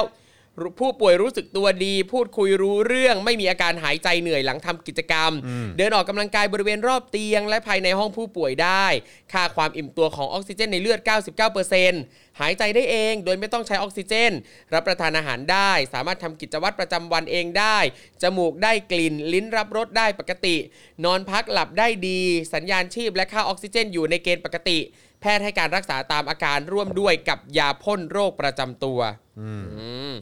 ครับส่วนคุณนิวสิริชัยนะครับรู้สึกตัวดีช่วยเหลือตัวเองได้หายใจปกติ ไม่มีอาการเหนื่อยหอบนะครับไม่มีไข้นอนหลับพักได้ รับประทานอาหารได้ครับถ่ายปกติ สัญญาณชีพและค่าออกซิเจนอยู่ในเกณฑ์ปกติ นายฟ้าเอ่อนายพรหมสอนเนี่ยนะครับรุคุณฟ้าเนี่ยนะฮะรู้สึกตัวดีช่วยเหลือตัวเองได้ หายใจปกติไม่มีหอบเหนื่อย ไม่มีไข้ไม่มีเจ็บคอ ไม่มีปวดศีรษะ รับประทานอาหารได้ขับถ่ายปกตินอนหลับพักผ่อนได้ สัญญาณชีพและค่าออกซิเจนอยู่ในเกณฑ์ปกตินายแซมรู้สึกตัวดี ถามตอบรู้เรื่องช่วยเหลือตัวเองได้ ไม่มีหายใจหอบเหนื่อย ไม่มีไข้ไม่ไอรับประทานอาหารได้ และดื่มนมหนึ่งกล่อง ขับถ่ายปกตินอนหลับพักผ่อนได้ สัญญาณชีพและค่าออกซิเจนอยู่ในเกณฑ์อยู่ในเกณฑ์ปกติ และนอกจากนั้นนะครับนายธวัชชัยยังกล่าวอีกครับว่าผู้ต้องขังทั้ง 4 รายแพทย์ให้การรักษาด้วยยาตามแนวทางของกรมควบคุมโรค และอยู่ในความดูแลของแพทย์อย่างใกล้ชิด ในประเด็นการส่งตัวผู้ต้องขังออกไปรักษาตัวภายนอกเรือนจำเนี่ยอยู่ระหว่างการประเมินและพิจารณาของแพทย์ โดยทางโรงพยาบาลราชทัณฑ์เอง จะให้การรักษาที่เกิดผลดี และเป็นประโยชน์ต่อผู้ต้องขังทุกคนอย่างเต็มที่เท่าเทียม และไม่มีการเลือกปฏิบัติแต่อย่างใดนี่ คือผมแบบมีโอกาสได้คุยกับชาวต่างชาติหลาย ครับๆ คน แล้วก็เขาก็เป็นชาวต่างชาติที่หลายคนก็ทำงานสื่ออยู่ที่นี่ใช่ไหมครัฮะบแล้วก็หลายคนก็ติดตามสถานการณ์ที่มันเกิดขึ้นในประเทศไทยด้วย ครับแล้วผมไม่ใช่ชาวต่างชาติที่แบบมาจากแบบเหมือนอย่างสหรัฐอเมริกาอังกฤษหรืออะไรเท่านั้นนะก็คือครับในประเทศอื่น ๆ ด้วย ครับผมจะมาจากญี่ปุ่นจะมาจากเกาหลีใต้จะมาจากคือหลายๆหรือออสเตรเลียหลาย ๆ คนครับ ที่รู้จักกันแล้วก็เขาก็เราก็ คือเจอกันทุกเออไม่ใช่เจอกันคือหมายความว่าคือเวลาทักทายแล้วก็คุยกันแบบว่าในโซเชียลมีเดียหรือว่าเออแบบอะไรแบบเนี้ยก็คือประเด็นที่พูดคุยกันน่ะก็คือจะเป็นประเด็นที่มันเกิดขึ้นในประเทศไทย และสิ่งที่เขามักจะพูดขึ้นมาเสมอพูดขึ้นมาเสมอเนี่ยก็คือว่า เออมันแปลกเนอะที่แบบว่าเขาจับนักศึกษาครับ ขังคุกกันได้แบบเป็นเรื่องปกติมากเลยอะแบบว่าเขาบอก this is แบบมันเป็นเรื่องใหญ่นะ อืม ที่แบบว่าจับคนขังคุก เพราะครับเรื่องความคิดอะ ครับผม เรื่องการแสดงออกเรื่องการครับ แสดงความเห็นเขามองว่ามันเป็นเรื่องใหญ่มากและแทผมว่าแทบจะถ้าให้นึกดูดีๆอะโดยทั้งหมดอะก็แสดงความเห็นไปในทางเดียวกันหมดเลยว่าใช่ไอ้สิ่งที่ทำแบบนี้เนี่ยมันมันไม่ถูกต้องเลยอะครับ แล้วก็หลายๆ คนก็รู้ถึงประเด็นเกี่ยวกับการไม่ให้ประกันตัว ครับ หลาย ๆ คนก็ตั้งคำถามว่าเอออันนี้มันแบบพวกอยู่ทนกันอยู่ได้ยังไงในในครับ ประเทศแบบนี้เขาแปลกใจคนไทยมากนะ ครับผม เออแบบว่าพวกคุณพวกคุณไม่หวงแหนไม่หวงแหนแบบ เสรีภาพตัวเองหรครัอบไอ้เราพวกเรากูก็หวงแหน ใช่แล้วก็มีคนจำนวนมากก็หวงแหนเหมือนกันครับแต่ว่าก็อันเนี้ยมันก็เป็นสิ่งที่เราก็สู้กันอยู่ครับเออนะครับเราก็ต้องปรับเปลี่ยนทัศนคติหรือความคิดของคนจำนวนมากเหมือนกันครับว่าเออแบบมันมันไม่ใช่สิ่งสิ่งที่เขาเรียกว่าอะไรสิ่งที่เขาเมตตาให้อะมันเป็นสิ่งที่คุณต้องได้รับมาตั้งแต่คุณเกิดมาอครัยู่บแล้ผวมอะเออครับซึ่งนี่ก็คิดอยู่ว่าสมมุติว่าถ้าสื่อต่างประเทศต่างๆเนี่ย ครับ เอ่อช่วยกันช่วยหน่อยนะครับช่วยกดดัน ช่วย Pray for Thailand หน่อยนะครับ ช่วยทำข่าวกระจายข่าวไปเยอะ คิดว่าก็น่าจะเป็นวิธีหนึ่งที่จะอาจจะช่วยกดดันอืมได้บ้างอะไรเงี้ยเห็นวันก่อนเพิ่งมี Vice นะครับผม Vice เขาเพิ่งจะเอ่อออนครับเอ่อเหมือนเป็นตัวตัวคล้ายๆสกู๊ปข่าวของเขาครับเออนะครับที่ ที่เขาทำเกี่ยวกับเรื่องของการชุมนุมในในประเทศไทยด้วยเหมือนครักันบผมแต่ว่าเหมือนว่าจะแต่ก็ค่อนข้างสำหรับผมผมรู้สึกว่ามันออกมาอาจจะช้านิดนึงนะครับเพราะว่าภาพฟุตเทจส่วนใหญ่เนี่ยจะเป็นไอเหตุการณ์ตรงด้านหน้ารัฐสภาครับผมเออเมื่อตอนช่วงที่เขาเริ่มฉีด น้ำอะไรครับพวกนี้ใส่แล้วก็มีตอนช่วงที่เขามีแบบพวกคนเสื้อเหลืองที่ออกมาจากหลังแนวตำรวจอ๋อออะไรอย่างเงี้ยครับผมเออก็มีด้วยเหมือนกันอะไรอย่างเงี้ยเออซึ่งเขาก็ซึ่งเขาก็นำเสนอเรื่องอะไรพวครักบนี้ผมใครที่สนใจก็สามารถไปดูกันได้นะครับครับแต่ย้ำอีกครั้งครับนะฮะก็เราถ้าใครมีความสามารถนะฮะในเรื่องของการแปลข่าวนำเสนอข่าวอะไรต่างๆ เป็นภาษาต่างๆเนี่ยนะครับแล้วก็เวลามันเกิดเหตุความรุนแรงเอ่อเรื่องที่เรามองว่าอาจจะเป็นเรื่องที่เกี่ยวโยงกับการคอร์รัปชันหรือเปล่าครับผมเกี่ยวเกี่ยวเรื่องของความเหลื่อมล้ำหรือเปล่า สิ่งที่มันผิดปกติที่มันไม่เป็นไปตามหลักสากล สิ่งที่มันแบบว่าขัดแย้งกับหลักสิทธิมนุษยชน เรื่องของสิทธิเสรีภาพที่ประชาชน หรือมนุษย์คนหนึ่งควรได้ รับเนี่ยในสังคมที่บอกว่าเป็นประชาธิปไตยเนี่ยถ้าเกิดว่าเรามองว่ามันเป็นเรื่องผิดผิดปกติ และเรามีความสามารถพวกเราช่วยกันได้นะครับช่วยกันส่งเสียงให้ประชาคมโลกเนี่ยเขาได้หันมาให้ความสนใจกับเรื่องนี้มากขึ้นนะครับนะฮะก็ ก็ต้องต้องช่วยกันนะครับครับนะฮะอะคราวนี้มาต่อกันดีกว่านะครับ แล้วก็ระหว่างนี้ย้ำอีกครั้งนะครับคุณผู้ชมเติมพลังชีวิตให้กับพวกเรานะครับ ผ่านทางบัญชีกสิกรไทยนะครับ 0698975539 หรือสแกน QR Code ก็ได้นะครับนะฮะครูทอมมีความคิดเห็นยังไงกับทูต UN ของเมืองไทยค่ะทูต UN ตอนนี้ทูต UN คือใครนะครับ ไม่ผมไม่แน่ใจเหมือนกัน แต่แต่ไม่ได้รู้สึกถึงบทบาทอะไรเลยนะครับคือถ้าถ้าถ้าถ้าถามว่าผมจะคารวะใครนี่คงจะคารวะเอ่อทูต UN ที่ของเมียนมาฮะ ครับ นะฮะนี่คือล่าสุดนี้จะโดนรอบฆ่าด้วยนะฮะ ซึ่งเขาบอกว่าเอ่อนักค้าอาวุธชาวไทยนี่ก็ก็ไปมีเอี่ยว มีครับส่วนเกี่ยวข้องด้วยนะ กับการจะรอบสังหารทูตของเมียนมาประจำ UN เนี่ยอ๋อนะฮะเดี๋ยวหมายหมายถึงทูตสันทวไมตรีของ UNSCR ป่ะครับไม่คุณอ๋อปรัชญาถ้าเกิดว่าอันนี้คงหมายถึง UN มั้ง ผมว่าน่าจะ UN แหละอืมเออครับผม นะครับถ้าเป็นทูตของ UNSCR นี่ก็รู้ๆกันอยู่ ครับ คือ เอ๊ะเห็นวันก่อนเขาออกเขาออกเขาเขียนโพสต์อะไรสัก Pray อย่าง for Afghanistan นะ ด้วยแล้วก็เห็นเออเขาเขาก็มีโพสต์อันนึงที่เขาพูดถึงสถานการณ์ในประเทศไทยด้วยป่ะ แต่ก็น่าจะอ๋อพูดถึงโควิดมั้งเอออมผมก็ไม่แน่ใจครับผม เออใช่ไหมฮะคุณผู้ชม คุณผู้ชมติดตามอยู่ป่ะคุณเอ่ออาจารย์แบงค์ขอดูคอมเมนต์หน่อยฮะเออนะฮะนิดนึงปึ๊บปึ๊บอ๋อปึ๊บ ใช่ไหม เดี๋ยวนะ เออนี่ผมเข้ามาดูนี่ผมเข้ามาส่อง IG เขาก็มีรีวิวอาหาร รีวิวอาหาร รีวิวอาหาร อืมนี่เขาน่าจะพูดทูตทูตพม่าประจำ UN อ๋อใช่ไหมเออครับผมอืมอ๋อ นี่เขาขายอาหารอยู่ขายให้เอ่อบริการ Delivery เจ้าหนึ่งนะครับ อ๋อเหรอฮะ ใช่ เห็นโฆษณานะอะมีเล่นอ่ากับใช่หมนี่เขาเขาน่าจะหมายถึงทูตไทยประจำ UN แหละอ๋อทูตไทยประจำเออยูซึ่งเอ็นซึ่งก็ผมคิดว่าก็ยังยืนยันคำเดิมนะครับนะครัฮะบก็คือว่าก็ผมก็จะกรีดกราดทูตเอ่อเมียนมาประจำ UN มากกว่าครับนะครับ ที่ที่เขาก็แสดงออกชัดเจนนะครับ ต่อต้านการรัฐประหารนะครับ แต่ครับ ของเมืองไทยก็ดูดูแบบก็ ตามสไตล์ครับก็เป็นครับรัฐราชการเนอะเออนะครับข้าราชการก็คล้อยตามใช่ กับอะไรพวกนี้อยู่แล้วแล้วนะก็ครับ ทำงานให้ใครก็ตามนั้นอะ ใช่นะครับก็คือมันเขาคือข้าราชการไทยผมคิดว่าโดยโดยโดยส่วนใหญ่แล้วอะนะครับ เออเพราะผมคิดว่าก็ค่อนข้างน่าจะฟันธงได้แหละ โดยส่วนใหญ่แล้วเนี่ยก็คืออาจจะไม่ได้มีแนวคิดว่าทำงานให้ประชาชนแหละครับ นะครับเพราะว่าถ้าเกิดว่ามันเกิดอะไรที่มันผิดปกติ แล้วก็เอ่อสิ่งที่มันเป็นผลลบ แล้วก็เป็นด้านลบกับประชาชนโดยตรง อย่างการครับทำผม รัฐประหารเนี่ยข้าราชการไทยถ้าเกิดว่าทำงานให้ประชาชนจริงๆอะนะครับ เออทำงานให้กับเจ้าของเงินภาษีจริงๆอะก็คงจะก็คงจะคว่ำบาตรการทำงานให้กับเผด็จการครับ นะครับ แต่ว่าสิ่งที่มันเกิดขึ้น ผมว่าน่าจะยืนยันได้แล้วแหละ 7 ปีเข้าสู่ปีที่ 8 ก็ค่อนข้างชัดเจนว่าข้าราชการไทยไม่ได้ทำงานให้ประชาชนนะฮะครับ ครับผมอะกลับมาที่อู้นะฮะตำรวจบ้างดีกว่า ตำรวจอีกแล้ว นะฮะเรามาฟังเอ่อ การแสดงความคิดเห็นของเขากันหน่อยครับดีกผว่ามเนาะเออชื่อนี้มาอีกแล้ว ของเราก็มีนะ ของเรามีพลอวกาศเอกนะปิยะครับตาตุงตวงใช่ไหมครับผมครับ แต่ว่าเอ่อในสังคมไทยเราก็จะมีพลตำรวจตรีปิยะตาวิชัยครับว้าวรองผบชนนะคครัรับบผมนะที่โอ้โหสำหรับเรานี่ก็ อึ้งมากๆนะครับยอมครับรักยอมรับสักครั้งแล้วใช่ไหมครับว่าผม คอฝอสลายม็อบที่สะพานวันชาติเนี่ยนะครับเออทำผิดขั้นตอนรุนแรง แล้วก็ไม่เป็นไปตามมาตรฐานสากลครับ โอ้ยเป็นไปได้ยังไง นั่นสิฮะงงมากเรื่องแบบนี้ลยมันห็ภาพเกิดหัวขึ้นกับคอฝอได้อย่างไรนะฮะ งงจังแบบเฮ้ยหน่วยไม่ยอมรับผิดว่ะ หน่วยงานที่แบบว่าปฏิบัติตามหลักสากลมาโดยตลอดครับผมนะเออมันเกิดขึ้นได้ยังไงครับนะครับอะเริ่มกันเลยดีกว่าครับ ครับผมอะ นะฮะ เมื่อวันที่ 21 สิงหาคมนะครับพลตำรวจตรีปิยะตาวิชัยรองผู้บัญชาการตำรวจนครบาล ได้ชี้แจงถึงกรณีที่ในโลกโซเชียลเผยแพร่ คลิปเจ้าหน้าที่ควบคุมฝูงชน ใช้ปืนยิงกระสุนยาง ยิงใส่ประชาชนที่ขับขี่รถจักรยานยนต์ผ่านบริเวณแยกดินแดง เมื่อวันที่ 20 สิงหาคมที่ผ่านมาจำนวน 3 นัด ว่าขณะนี้อยู่ระหว่างการตรวจสอบข้อเท็จจริงครับ ว่าเหตุการณ์ก่อนหน้าและหลังเกิดเหตุเป็นอย่างไร แต่ตามหลักการใช้อุปกรณ์ควบคุมฝูงชน จะใช้ต่อเมื่อจะยับยั้งห้ามปรามระงับเหตุ ซึ่งเป็นไปตามหลักสากลอ่าอันนี้คือแบบตามหลักนะเขาก็เกริ่นมาก่อนนะครับ เออเกริ่นมาก่อนตามหลักเนี่ยมันจะเป็นแบบนี้เนี่ยมันชอบเกริดเนอะว่ามันเป็นอย่างนี้เนอะเออเออแล้วก็คือแบบว่าพอเราดูยังไงก็ตามใน ผมว่าทุกวันน่ะครับแทบจะทุกวันน่ะมันต้องมีสักหนึ่งเหตุการณ์น่ะที่เห็นจะจะดูครับในภาพแบบว่าวิดีโอแบบชัดๆใช่จะจะแบบ เขาเรียกว่าใช้คำอะไรจะจะเจนเจนๆเลยป่ะผมไม่แน่ใจครับคือผมมันเห็นชัดๆว่ามันเหรอแบบนี้คือหลักการสากลเหรอ ครับนี่ไงเขาบอกว่าเนี่ยตามหลักการเนี่ยมันจะใช้ก็ต่อเมื่อยับยั้งห้ามปรามระงับเหตุเนี่ยถึงต้องตรวจสอบกันว่าเหตุการณ์ก่อนหน้านั้นเนี่ยเป็นยังไง ยังไม่ฟันธงนะ อืมแค่คลิปนั้นยังบอกไม่ได้หรอกเออนะครับอะต่อนะคะเขาบอกว่า ส่วนการยิงระยะประชิดและช่วงตัวท่อนบนนั้น ต้องดูเจตนาของเจ้าหน้าที่อ๋อเหรอฮะเฮ้ย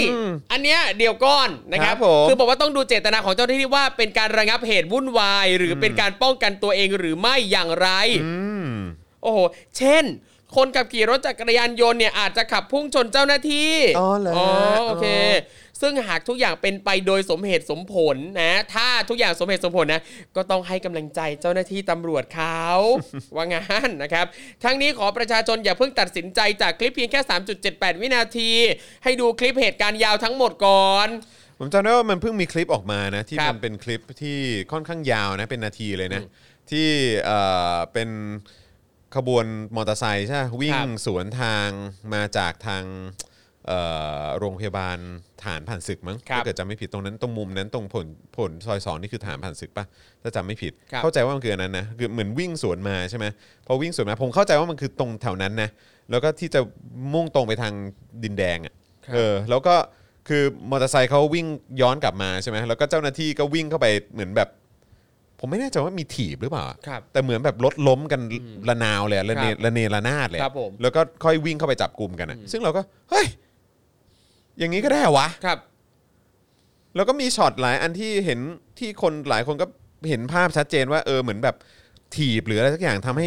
มอเตอร์ไซค์มันล้ใช่มอะทำให้ล้ม แล้วพอล้มแล้วไปรุมซ้ำเอาใช่กระบองฟาดแล้วก็มีนั่นช็อตที่คนล้มแล้วก็มี ครับ แล้วก็ทางเจ้าหน้าที่ก็ไปจับไว้แล้วก็มี ครับ แล้วก็เอากระบองฟาดหัวอีกทีคือโชคดีว่าคนนั้นน่ะเขาใส่หมวกกันน็อกอครับยู่นะผมครับ คือมันคือมันมีทุกวันน่ะเอางี้ดีกว่า คือมันมีภาพให้เห็นอย่างนี้ทุกวันน่ะ ครับ นะครับ แล้วคุณจะบอกว่าสากลเหรออเออ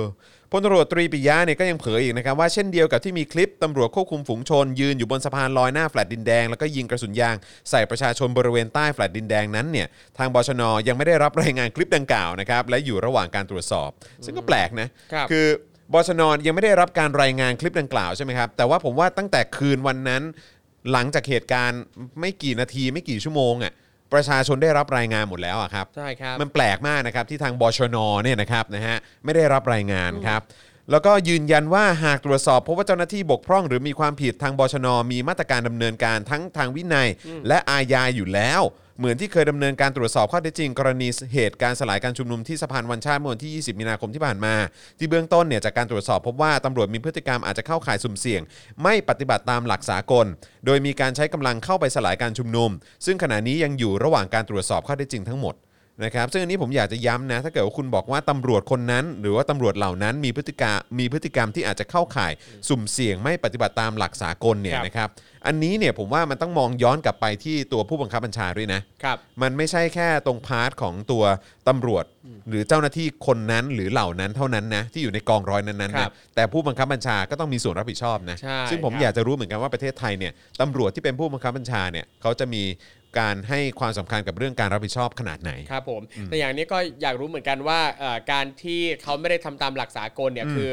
เจ้าหน้าที่ทำเองหครัรืบอว่าทางเอ่อเจ้านายสั่งมาอีกทีนึง ก็ต้องโดนอีกก็โดนก็ก็ครับควรจะผมต้องโดนทั้งหมดใช่นะครับนะฮะเออเดี๋ยวเดี๋ยวขอขอดูข้างบนนิดนึงคุณคุณมุกส่งมาว่าอะไรนะฮะ คุณมุกบอกว่าเสียดายที่ไม่ได้เข้าไปถามเอง เอาจริง ๆ ต่อให้เขาจะขับชนการใช้ปืนยิงแบบนั้น มันก็ไม่ใช่สัดส่วนการตอบโต้ที่ถูกต้องก็ครับจริง จริงครับ ก็ถ้าจะขับชนหรืออะไรก็ตามก็ต้องหลบ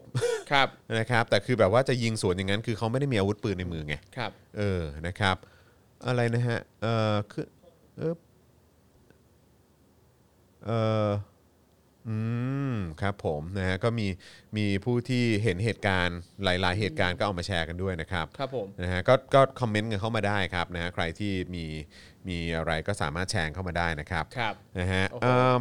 อ๋อมีเป็นกองกำลังติดอาวุธเลยใช่ไหมฮะอืมครับอยู่บนผม รถกระบะเลยใช่ไหมฮะ อย่างบนทางด่วนนะวันก่อนผมขับบ้านก็เจอตำรวจคอฟอเนี่ย ถือปืนเล็งจากทางด่วนลงมาข้างล่างด้วยอ่าทางด่วนคดิรับนแดผงม อะจากไอ้นี่ปะจากโทเวใช่ไหม ใช่ใช่น่าจะทจากทโทเวด่นมั้งโอ้ยวันนั้นอ๋อผมมีเจอทางจากด่วนด้วยใช่ไหมใช่ทางด่วนดินแดงเออ ที่จะไปท่าเรือบางนา ก็ก็ก็มีด้วยเหรอ ใช่อ๋อเหรอเจฮะอโอ้ เห็นกับตาเลยเห็นขักับบรถตาผ่านเลยใช่ไหมครับนะฮะก็ก็ ดีดีๆนะครับที่ยุคสมัยนี้มันเป็นยุคเอ่ออินเทอร์เน็ต แล้วก็เป็นครับยุคดิจิทัลนะครับที่ครับเรามีหลักฐานทุกๆอย่างนะครับมาจากเอ่อประชาชนนะครับ คุณวสันต์บอกว่าคอฟอแรงไปนะพี่ก็ก็คือผมว่าเขาต้องรับผิดชอบอะครับนะฮะแล้วก็เอิ่มตัวผู้บังคับบัญชาเองนะครับก็ต้องเตรียมตัวรับผลกระทบเหล่านั้นด้วยเหมือนกันครับผม นะครับนะฮะแล้วก็คงไม่ใช่แค่ part ของฝ่ายคอฟอเท่านั้นหรอกนะฮะมันก็จะยาวไปถึงแบบตำรวจ ชั้นผู้ใหญ่นะครับที่เห็นดีเห็นงามนะฮะกับการปฏิบัติการดังกล่าวที่เกิดขึ้นเนี่ยนะครับนะฮะก็น่าจะต้องโดนตรวจสอบกันทั้งสตชอะฮะครับ เออควรจะนะครับนะฮะ ครับผม อืมแล้วก็มีบอกว่าอะพลตำรวจตรีปิยะก็ยังย้ำกับประชาชนนะครับว่าตำรวจเนี่ยได้ตรวจสอบคลิปเหตุการณ์ที่เกิดขึ้นเมื่อคืนจำนวน 18 คลิปนะฮะต้องขอใช้เวลาในการตรวจสอบนะครับว่าคลิปใดเป็นคลิปปลอม ยังต้องเช็คอีกฮะว่าอะไรเป็นคลิปปลอม เออครับคลิปใดเป็นคลิปจริงนะครับหรือคลิปจริงที่ตัดทอนมาแค่บางส่วน และขอให้ประชาชนใช้วิจารณญาณในการรับชมด้วย ย้อนกลับไปเมื่อวันที่ 20 มีนาคมที่ผ่านมาเนี่ยซึ่งเป็นการนัดชุมนุมใหญ่ของกลุ่มรีเดม ที่บริเวณสนามหลวง โดยการสลายการชุมนุมครั้งนั้นเกิดเสียงวิพากษ์วิจารณ์เรื่องการสลายการชุมนุมเป็นอย่างมาก เนื่องจากมีการฉีดน้ำยิงแก๊สน้ำตา และใช้กระสุนยางส่งผลให้มวลชนและนักข่าวนะครับได้รับบาดเจ็บเป็นจำนวนมากนะคครัรับ บผมทางนี้นะครับพลตำรวจตรีปิยะเนี่ยได้ออกมาชี้แจงอีกครั้ง หลังจากกล่าวว่าการสลายการชุมนุมเมื่อวันที่ 20 มีนาคม พบตำรวจมีพฤติกรรมที่อาจจะนะครับ แค่อาจจะนะครับ อาจจะเข้าข่ายสุ่มเสี่ยงไม่ปฏิบัติตามหลักสากล โอ้โหเขาเห็นกันทั้งแผ่นดินแล้วพี่ครับไม่มันมันตลกมากเลยนะคือพอเป็นเจ้าหน้าที่เนี่ย พอเป็นเจ้าหน้าที่ปุ๊บเนี่ยครับก็อาจจะไม่หรอกเอครับอทำด้วยเจตนาดีเออหรือว่าทำด้วยความอะไรนะไอ้มันมีคำก่อนหน้านั้นที่เขาใช้อะครับเอ่อ อะไรนะ ต้องให้กำลังใจเออเจ้าหน้าที่ตำรวจต้องดูเจตนาของเจ้าหน้าที่ ใช่ดูเจตนา เป็นการป้องกันตัวหรือเปล่า ครับผม แต่ว่าพอเป็นพาประชาชนเนี่ยนะครับ แล้วขณะประชาชน อันนี้คือผมพูดถึงในแง่ของคนที่เขาไปเป็นเอ่อนักโทษการเมืองหรือก็ตามครับที่โดนที่โดนคุมขังไว้เนี่ยอาวุธเขายังไม่มีเลยนะ ครับ แล้วคุณดูเจตนาเขาไหมอะใช่ แล้วคุณก็อยู่ดีก็ยัดคดีเขากันคือเขาเรียกอะไรส่งคดีให้เขากันเต็มที่เลย ครับ จ่ายคดีให้เต็มที่เลยเออ มันแบบแล้วอย่างเงี้ย แล้วความแล้วมาตรฐานเดียวกันมันอยู่ตรงไหนครัเนาะบเออ ไม่มีมาตรฐานประเทศนี้นะครับอะพลตุริตรีปิยะนะครับได้ชี้แจงว่าไม่ได้บอกว่าตำรวจผิดนะครับในเหตุการณ์สลายม็อบรีเดมวันที่ 20 มีนาคมที่ผ่านมา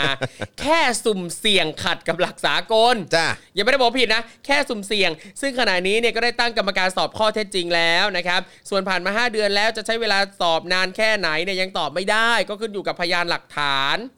ตั้งแต่มีนานะครับตอบไม่ยังไม่ได้เลยคืบเนอะนะครับเออด้านพลตำรวจเอกสุวัสด์แจ้งยอดสุขผู้บัญชาการตำรวจแห่งชาติได้สัมภาษณ์ภายหลังประชุมติดตามสถานการณ์การชุมนุม โดยระบุว่าได้มีการปรับยุทธวิธีให้กับเจ้าหน้าที่บริเวณดินแดง และอนุสาวรีย์ชัยสมรภูมิ เพราะที่ผ่านมาปรากฏภาพเจ้าหน้าที่ปฏิบัติการด้วยความรุนแรง จนเป็นที่วิพากษ์วิจารณ์ของประชาชน โดยเฉพาะคลิปเจ้าหน้าที่ควบคุมฝูงชน ยิงประชิดใส่ผู้ขับขี่รถจักรยานยนต์ และยิงใส่ใต้แฟลตดินแดงจำนวน 2 เหตุการณ์ ตอนนี้นะฮะก็สอได้งเหตุการณ์เองเหรออืมแค่นั้นแหละไม่เยอะหรอก Yeah นิดเดียวเองครับนะครับได้สั่งการให้กองบัญชาการตำรวจนครบาลไปตรวจสอบข้อเท็จจริงทั้งหมด แต่ต้องพิจารณาถึงเหตุและผลเป็นเรื่องเรื่องๆไป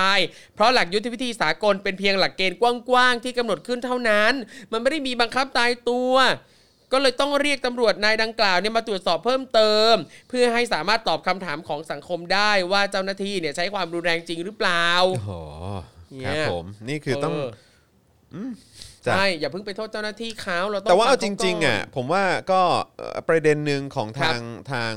ชื่ออะไรนะ ทางพลตำรวจเอกสุวัสด์สุวัสดิ์ใช่ไหมฮะครับผู้บัญชาผมการตำรวจแห่งชาตินะครับ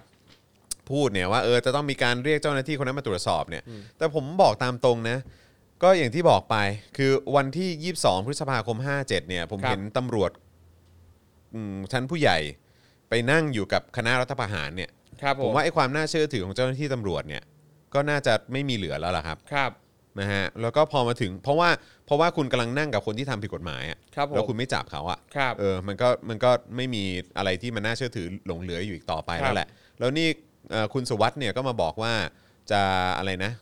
มีคณะกรรมการมาตรวจสอบ หรือครับว่าผมอาจจะให้ตรวจสอบกันภายในสำนักงานตำรวจแห่งชาติครับเออไม่มีใครเชื่อหรอกครับอืมครับผมเพราะว่าถ้าเกิดอยากให้เชื่อ มันก็ต้องให้เป็นคณะกรรมการที่มาจากภาคประชาชนครับครับ แค่นั้นเองครับ มันต้องเป็นมันมันต้องเป็นเป็นคณะกรรมการที่มาจากประชาชนเนี่ยครับ คือถ้ามาจากตำรวจตรวจกันตรวจสอบกันเองภายใน ใครเขาจะไปเชื่อใช่ไร้สาระครับ คุณคิดว่าคุณมีคุณมีเครดิตอะไรน่าเชื่อถืออีก ถามจริง รู้ว่าคุณเพิ่งมารับตำแหน่ง อืม แต่คุณก็ต้องรู้ว่าองค์กรคุณมันไม่เหลือเครดิตอะไรหลงเหลือแล้ว ใช่ ทั้งคือไอ้วันที่มีตำรวจอะไปนั่งอยู่กับโต๊ะร่วมกับคนทำรัฐประหารน่ะครับ ไปเป็นส่วนหนึ่งของการทำรัฐประหารน่ะคือแม้กระทั่งต่างประเทศเขาก็ไม่เชื่อแล้ว ครับ ประชาคมโลกเขาก็ไม่เชื่อแล้ว เพราะว่าหน่วยงานความมั่นคงหลักของประเทศเนี่ยตำรวจใช่ไหม ฐานบกฐานเรือฐานอากาศ แล้วก็เอ่ออะไรนะกองบัญชาการฐานสูงสุดครับอะไรอย่างเงี้ยไหมเอคอรับ ผู้บัญชาการฐานสูงสุดก็อยู่ตรงนั้นด้วย คือแบบมันยังเหลือมันยังเหลือเครดิตอะไรหลงเหลือครับที่เพราะเพราะมันเป็นการเปิดตัวชัดเจนนะว่า เออฉันพวกเราที่เป็นหน่วยงานความมั่นคง ที่มาจากเงินภาษีของประชาชนที่มีหน้าที่ต้องปฏิบัติตามกฎหมาย พวกเราเปิดหน้านั่งกันอยู่ตรงนี้ แล้วพวกเราก็กำลังทำผิดกฎหมายกันอยู่ ครับ เข้าใจปะพวกเรากำลัง แบบทำผิดกฎหมายอยู่อะครับ เออ แล้วมันก็เป็นการบ่งบอกให้เห็นกันทั่วทั่วโลกเลยว่าดูสิ หน่วยงานที่เป็นผู้พิทักษ์สันติราษฎร์แล้วก็ครับ ผู้ที่เป็นหน่วยงานเรื่องของการรักษาความมั่นคงเนี่ยออกมาทำผิดกฎหมายอะ ครับ แล้วพอจนถึงวันนี้คุณก็จะบอกว่าเอ้ยไม่เป็นไรเดี๋ยวเราตรวจสอบกันเองโปร่งใสแน่นอนครับผมนะถูกต้องแน่นอน ครับ ใครก็จะไปเชื่อ ใช่ตลก ลองวิเคราะห์ SWOT analysis แล้วก็วางแผนใหม่นะครัเอบอน่าจะดีขึ้น ครับผม พูดพูดไปเรื่อยอะครับคือการมาให้สัมภาษณ์แบบนี้ก็คือประชาชนก็รู้เลยว่าไม่มีอะไรเกิดขึ้น ครับ ประชาชนก็คือเอาเป็นว่าประชาชนอาจจะไม่รู้ก็ได้แหละว่ามันมีอะไรเกิดเอ้ยว่ามันจะมีอะไรเกิดขึ้นไหมแต่คือแบบว่าเขาไม่คาดหวังเอางี้ละกัน เขาไม่คาดหวังว่าจะได้เห็นความยุติธรรม หรือว่าได้เห็นความถูกต้องเกิดสะขึ้นเทือนใจจังเลยจริงอะสะเทือนใจจังเลยกับการที่เราไม่สามารถจะเชื่อมั่นในหน่วยงานที่เราควรจะไว้ใจมากที่สุดอะเพราะว่าอันนี้ผมถามจริงคือครับ ทุกๆ คนน่ะคุณคุณผู้ชมที่กำลังดูอยู่ตอนเนี้ย มีใครเชื่อมั่นในตำรวจไทยบ้าง ไม่ว่าจะเรื่องอะไรก็ตาม ครับ อันนี้ถามจริง แล้วก็เห็นใจนะตำรวจชั้นผู้น้อยอะ่ะเพราะมันเป็นการตัดสินใจของเออเจ้าหน้าที่เขาเรียกอะไรนะ ผู้บังคับบัญชา ครับ ชั้นสูงของคุณใช่ไหมล่ะ แต่ว่ามันก็ช่วยไม่ได้ครับ เพราะคุณอยู่ในองค์กรเดียวกันปลาเน่าตัวเดียวมันก็เน่าทั้งบ่อ ครับ มันก็มันก็ช่วยไม่ได้ แล้วคุณก็จะโดนเหมารวม โดยที่ คุณปฏิเสธความรับผิดชอบไม่ได้ เพราะถ้าเกิดว่าคุณจะรับผิดชอบคุณต้องออกมาจากหน่วยงานนั้นไง แต่คุณยังอยู่ไง ครับแล้วโดยเฉพาะคนที่อยู่ในวันที่ 22 พฤษภาห้ามาจนถึงทุกวันนี้ ยังรับเงินเดือนรับสวัสดิการที่มาจากเงินภาษีประชาชนอยู่อะเออคุณก็ต้องโดนด่าครับ แล้วคุณก็จะโดนเหมารวมไปแบบนี้แหละว่าก็พวกคุณก็คือไม่ได้ทำงานให้ประชาชน ครับ ก็แค่นั้นเองนะครับยังไม่จบนะอ่าเขาบอกว่าเหตุการณ์ที่เกิดขึ้นเนี่ยได้สั่งให้ปรับยุทธยุทธวิธีแล้ว แล้วก็กำชับไม่ให้เจ้าหน้าที่เข้าไปปฏิบัติการภายในที่พักอาศัยชุมชนหรือซอยเล็กนะครับนี่คือมีการแจ้งกันในวันที่ 23 22 23ครับ เอ่อสิงหาที่ผ่านมาแหละครับ แต่เน้นการรักษาพื้นที่บริเวณถนนเส้นหลัก ป้องกันการเผาทำลายทรัพย์สินของทางราชการและทรัพย์สินของประชาชน หรือโจมตีเจ้าหน้าที่ รวมถึงยกเลิกการตั้ง ตู้คอนเทนเนอร์บริเวณถนนวิภาวดีรังสิตขาออกมุ่งหน้ากรมฐานราบที่ 1 และยืนยันว่าตำรวจไม่ได้ปกป้องบุคคลใดบุคคลหนึ่ง แต่เป็นการปกป้องสถานที่ราชการครับอ๋อโอเค รู้เรื่องเอ๊ะแต่วันนี้ผมยังเห็นเขาตั้งอยู่เลยนะไม่ใช่เหรอ ใช่ไหมคุณมุกอยู่ไหมฮะ ถ้าคุณมุกอยู่หรือว่ามีมีใครเอ่ออยู่ตรงนั้นอัปเดตได้ไหมฮะจำได้ว่าวันนี้เหมือนทางสื่อก็โพสต์อยู่นะ บอกว่ามีการตั้งคอนเทนเนอร์อีกแล้วอะแล้วนี่บอกว่าจะไม่มีการตั้งตู้คอนเทนเนอร์แล้วเหรอ ครับ นะครับทั้งนี้ขอให้ประชาชนเข้าใจการทำงานของเจ้าหน้าที่ที่อาศัยอยู่ภายใต้แรงกดดันนะฮะเอ่อสูงมากนะฮะที่ครับ ทำงานนะฮะอยู่ภายใต้แรงกดดันที่สูงมาก ต้องรักษาความสงบ ต้องบังคับใช้กฎหมาย เพราะสถานการณ์ในวันนี้ไม่ใช่การชุมนุมเหมือนเมื่อก่อน แต่เป็นการชุมนุมก่อความวุ่นวายและทำร้ายเจ้าหน้าที่ โอ้โอ้โหโหกล้าพูดออกมาได้ยังไง กล้าที่จะ โอ้โหอะไรเนี่ยไม่แล้วอีกอย่าง อันนี้ก็ย้ำอีกครั้งหนึ่งครับคือมึงพูดเหมือนแบบว่าประชาชนนี่อันตรายมากก่อความก่อปัญหารุนแรงมาก ผมย้ำอีกครั้ง ผมย้ำอีกครั้ง แล้ว22พฤษภาห้าเจ็ดอะตำรวจหายไปไหนหมด นอกจากไปนั่งข้างคนทำรัฐประหารน่ะครับทำผิดกฎหมายอะอืม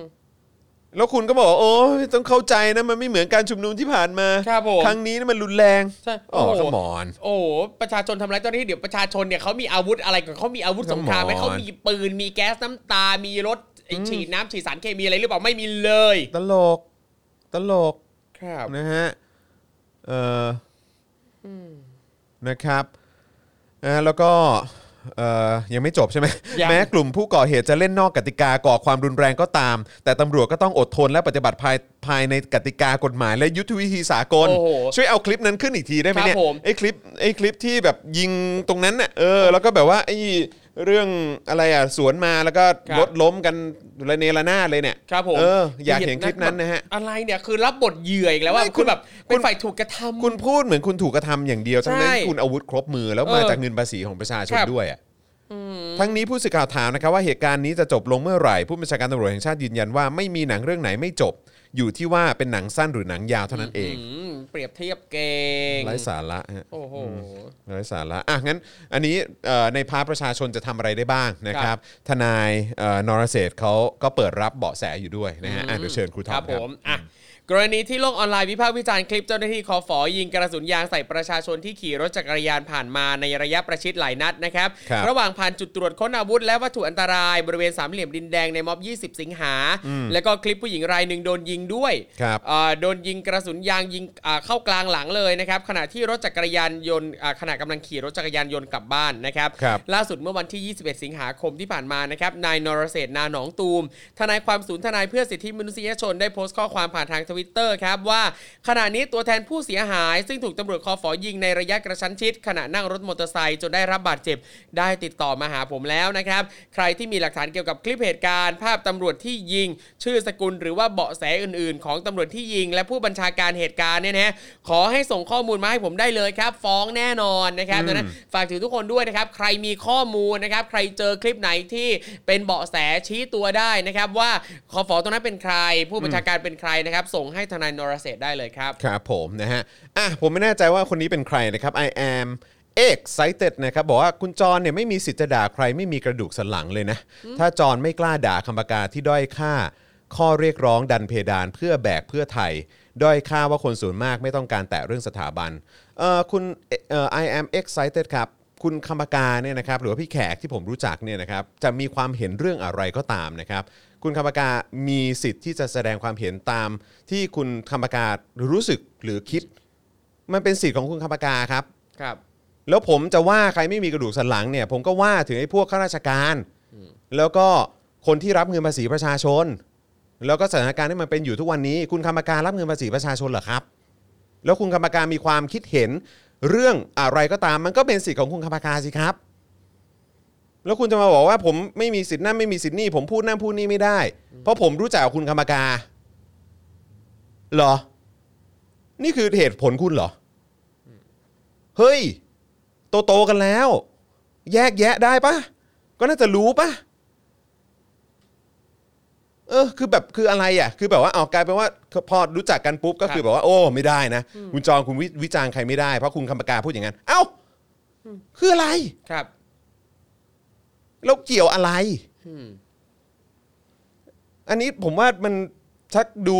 ไม่ค่อยสมเหตุสมผลแล้วนะคฮะรับผมแล้วนี่ก็คือผมว่ามันต่อเนื่องมาจากไอ้เรื่องก้าวไกลกับเพื่อไทยเนี่ยแหละ แล้วก็ต่อเนื่องมาจนถึงเรื่องเรื่องงบปี 65 ซึ่งพักไหนจะเป็นอะไรยังไงก็ตาม ผมก็ด่าหมดครับ ก้าวไกลไร้สาระผมก็ด่า เพื่อไทยทำอะไรไม่ดีก็ก็ด่า แล้วก็ทำอย่างนี้มาตลอดอยู่แล้ว แล้วคุณจะมาบอกว่า เฮ้ยคุณจอยแม่งคุณไม่โอเคว่ะ อะไรของคุณน่ะเฮ้ย แล้วก็มาฟลัดข้อความในเนี้ย มันมันมาทัวร์เหรอฮะ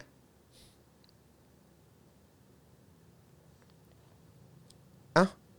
อะ เราครัปบล่อยเขาไป เราปล่อยเขาไปคุณจรแค่แบบเออออะไรก็ไม่รู้คือแบบครับซึ่งอันนี้ผมกังวลนะ เพราะว่าในในคอมเมนต์ก็บอกว่าเออพวกนี้เป็นเป็นสลิมหรือเปล่า หรือเป็น I.O. หรือเปล่าครับเนี่ยคิดดูสิ ถ้าคุณมาแสดงความเห็นแบบนี้ คนเขาเริ่มมองนะว่าเฮ้ยสลิมหรือเปล่า เพราะมันเพราะมันดูไม่สมเหตุสมผลเนี่ยครับครับ แล้วมันเป็นพฤติกรรมของสลิมไงไม่เอานะ ถ้าคุณไม่ใช่อะ ถ้าคุณยืนยันว่าคุณไม่ใช่ก็ต้องต้องต้องอยู่บนพื้นฐานหลักการนิดนึงนะฮะครับ เออ นะครับ ฝากด้วยนะฮะครับผมรบกวนครับ อ่านะฮะ โอเคอะเราปล่อยเขาไปเราปล่อยเขาไปคุณเนี่ยจรบอกว่าอะไรคุณคุณไม่ด่าตามใจผมงองแงว่ะ เออ เออใช่ คืออะไรอะ ใช่อะไรเหรออเออ คุณโอเคเหรอที่คุณคำปากาพูดอย่างนั้น พูดแบบไหนผมยังไม่ได้ฟังเลย อืมยังไม่ได้ฟังเลย ครับ แล้วคุณจะยกอันไหนมา แล้วคือคือผมก็ต้องรีบก้มหน้าก้มตาไปดูคลิปตามที่คุณบอกผมใช่ไหมวันนี้ผมกำลังพูดเรื่อง ใช้เงินภาษี ครับ แล้วก็ประชาชนก็โดนทำร้าย แล้วนี่คือคุณก็กำลังบอกว่าให้ผมไปตามเรื่องนี้ เพื่อให้สนองคุณน่ะเหรอ คืออะไรอะ อืมครับอาจารย์แม็กครับไม่ผมแค่อยากจะบอกว่า อืม จะเห็นด้วยหรือไม่เห็นด้วยกับคุณคำพากาคอืรับมมันเป็นสิทธิ์ของเขา อืม อันนี้คือประชาธิปไตย ใช่ แล้วคุณจะมาบอกว่า เอ้ย แต่ว่า คุณไม่เห็นไปในทางเดียวกับผมอะ คุณแม่งเฮี้ยแบบนี้อะเฮ้ยอืมแต่ว่า ที่คุณจอยเขาด่าๆกันอยู่ทุกวันเนี่ยอืมครับ เขาด่าคนที่รับภาษีจากประชาชนอืมเขาด่าเงินของเขาครับอืมไม่เอานะฮะมันมันดูแบบ มันดูตลกอะครับครับเออนะครับ อะอะโอเราเค ผ่านไปเรื่องของเรา ย้ำอีกครั้งนะครับ ครับใครที่มีคลิปนะครับ ใครที่มีภาพนะครับ ใครที่มีหลักฐาน อ่าใครมีเบาะแสนะครับ ความรุนแรงที่เกิดขึ้นนะครับ จากทางเจ้าหน้าที่เนี่ยนะครับ ทนายนรเศรษฐ์นาหนองตูมนะครับ แห่งทนายเอ่อแห่งศูนย์ทนายเพื่อสิทธิมนุษยชนนะครับ ก็เอ่อพร้อมรับข้อมูลนะครับ ใช่แล้วแล้วก็เบาะแสต่างๆนะครับผมครับ นะฮะอะคราวนี้มาที่ทางตำรวจ นะครับที่ระบุว่ากรกฎาคมเนี่ยนะตั้งแต่กรกกรกฎาคมเป็นต้นมาเนี่ยได้ดำเนินคดีต่อผู้ชุมนุมขับไล่ประยุทธ์แล้วเกือบ 500 คนนะครับซึ่งกว่าครึ่งหนึ่งของผู้ถูกจับกลุ่มเป็นเยาวชนคครัรับอืมนะฮะเอ่ออีกเช่นเคยนะครับพลตำรวจตรีปิยะตาวิชัยนะครับครับผมรองผู้บัญชาการตำรวจนครบาลนะครับเปิดเผยในการแถลงข่าวสถานการณ์ในการชุมนุม ระหว่างการชุมนุมในช่วงเดือนกรกฎาคมถึงสิงหานะครับรวมเวลา 1 เดือนกับ 22 วันครับระบุว่าเจ้าหน้าที่ตำรวจเนี่ยดำเนินคดีต่อผู้ชุมนุมรวมกว่า 90 คดีผู้มีผู้ต้องหาอยู่ในข่ายถูกดำเนินคดีทั้งสิ้น 481 คนครับ ได้ทำการจับกลุ่มควบคุมตัวมาดำเนินคดีตามกฎหมายแล้ว 224 คน ในจำนวนนี้กว่า 50%เป็นบุคคลที่ยังเป็นเยาวชนที่มีอายุต่ำกว่า 18 ปีด้วย โอ้โห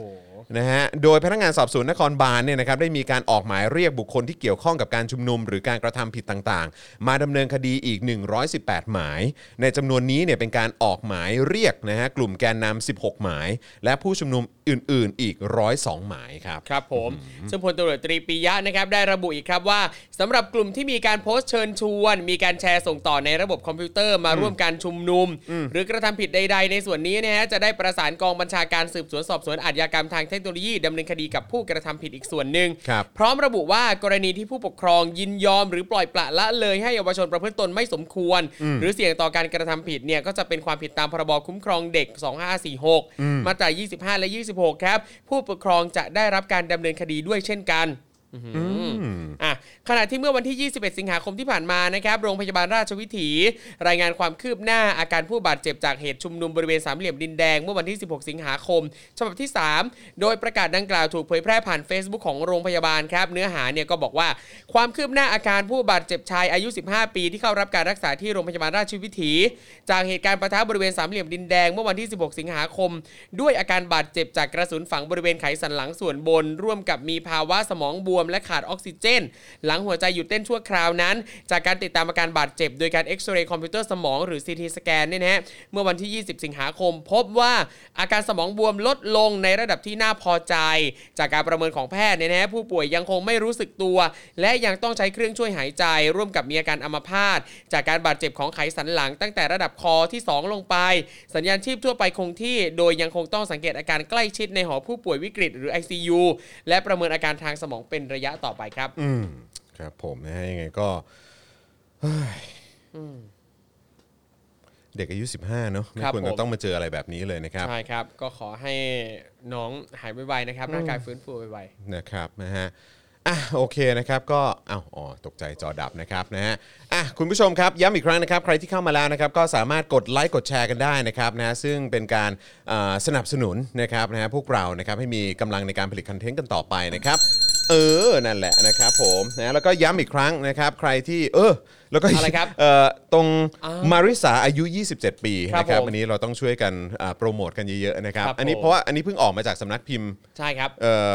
นานสักสักอ่าเท่าไหร่ วันนี้วันที่2ครับวันที่ 2 เอปิดงขาย เขาเรียกว่าสดๆร้อนๆใช่ครับนะครับแล้วก็ที่น่าสนใจมากก็คือว่าเอ่อมีแต่คนชมบอกว่าเอ่อ ส่งส่งไวมากใช่เอแล้วอนะครับใช่แล้วจะส่งไวมากนะคครัรับบผมนะจาก 12 นักเขียน 12 เรื่องแล้วก็ 12 มาริสานั่นครัเอบงผมนะครับก็ไปติดตามกันได้นะครับนะที่เอ่อ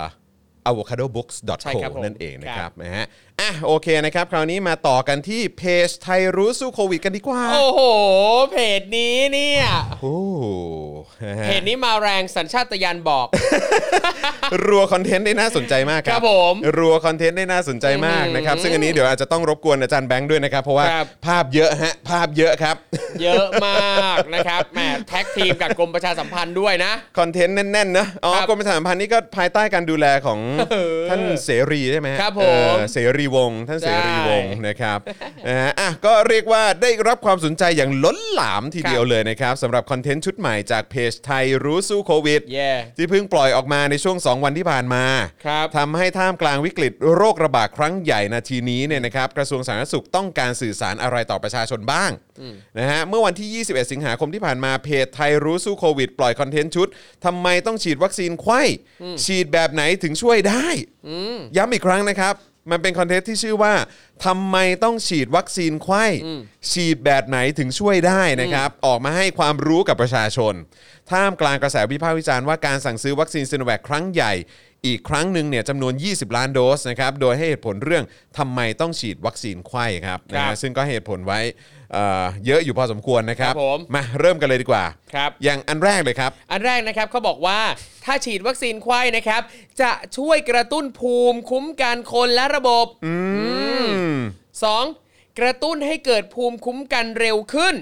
อ่านะครับ ดูนะฮะ ช่วยภูมิอ่าช่วย กระตุ้นภูมิคุ้มกันคนละระบบนะครับกระตุ้นให้เกิดภูมิคุ้มกันเร็วขึ้น ก่อนที่ภาพถัดไปนะครับจะอธิบายว่าฉีดไข้แบบไหนถึงช่วยได้ ด้วยการอธิบายการฉีดไขว้วัคซีน 3 แบบอือหืออ่าอย่างที่บอกนะสูตรค็อกเทลนะครับผสมกัน 3 แบบนะครับฉีดคู่ไขว้แรกแบบไหนถึงช่วยได้ใช่เอไหมอฉีดไขว้แบบไหนถึงช่วยได้ คู่แรกซีโนแว c กับ a s t r a z เซ e c a ครับจ้ะเข็มแรกซีโนแว c เข็ม2 a s t r a นะครับครับ พร้อมระบุว่าสูตรนี้จะทำให้ภูมิขึ้นเร็ว ภูมิขึ้นมากกว่าซีโนแว c 2เข็มนี่พร้อมกับมีข้อความบอกด้วยว่า ประสิทธิภาพเยี่ยมอ่าทำให้นึกยังงล่ะถึงอะไรรู้ป่ะอะไรทำให้นึกถึงเวลาที่ผมเคยแบบเห็นเขาแบบเวลาไปไปไหว้อ่าสิ่งศักดิ์สิทธิ์หรืออะไรแบบเนี้ยแล้วบอกว่าเออจะต้องมีอันนี้บวกกับอันนี้อ่าแล้วแบบนี้ปุ๊บเนี่ยจะเห็นอ๋อโอเคผลไวขึ้นอะไรเงี้ยใช่ซึ่งเราแบบใช่ไอ้เหี้ยกูกูก็ไม่รู้สึกว่ามันมันไม่ได้ต่างกันเลยอะเออไอ้เชี่ยแม่ง feel เดียวกันเลยว่ะใช่เออใช่ดังนั้นอะ ซีโนแว คกับ Astra นะคอันแรรักบ คือซีโนแวคกับแอสตรานะครับถูกต้องเขาบอกว่าประสิทธิภาพเยี่ยม ประสิทธิภาพเยี่ยมไปเลย Yeah เออครับ นะครับ ภูมิขึ้นเร็วกว่าซีโนแว c 2เข็มนะโอเคอคู่ต่อมา a s t r a z เซ e c a กับ mRNA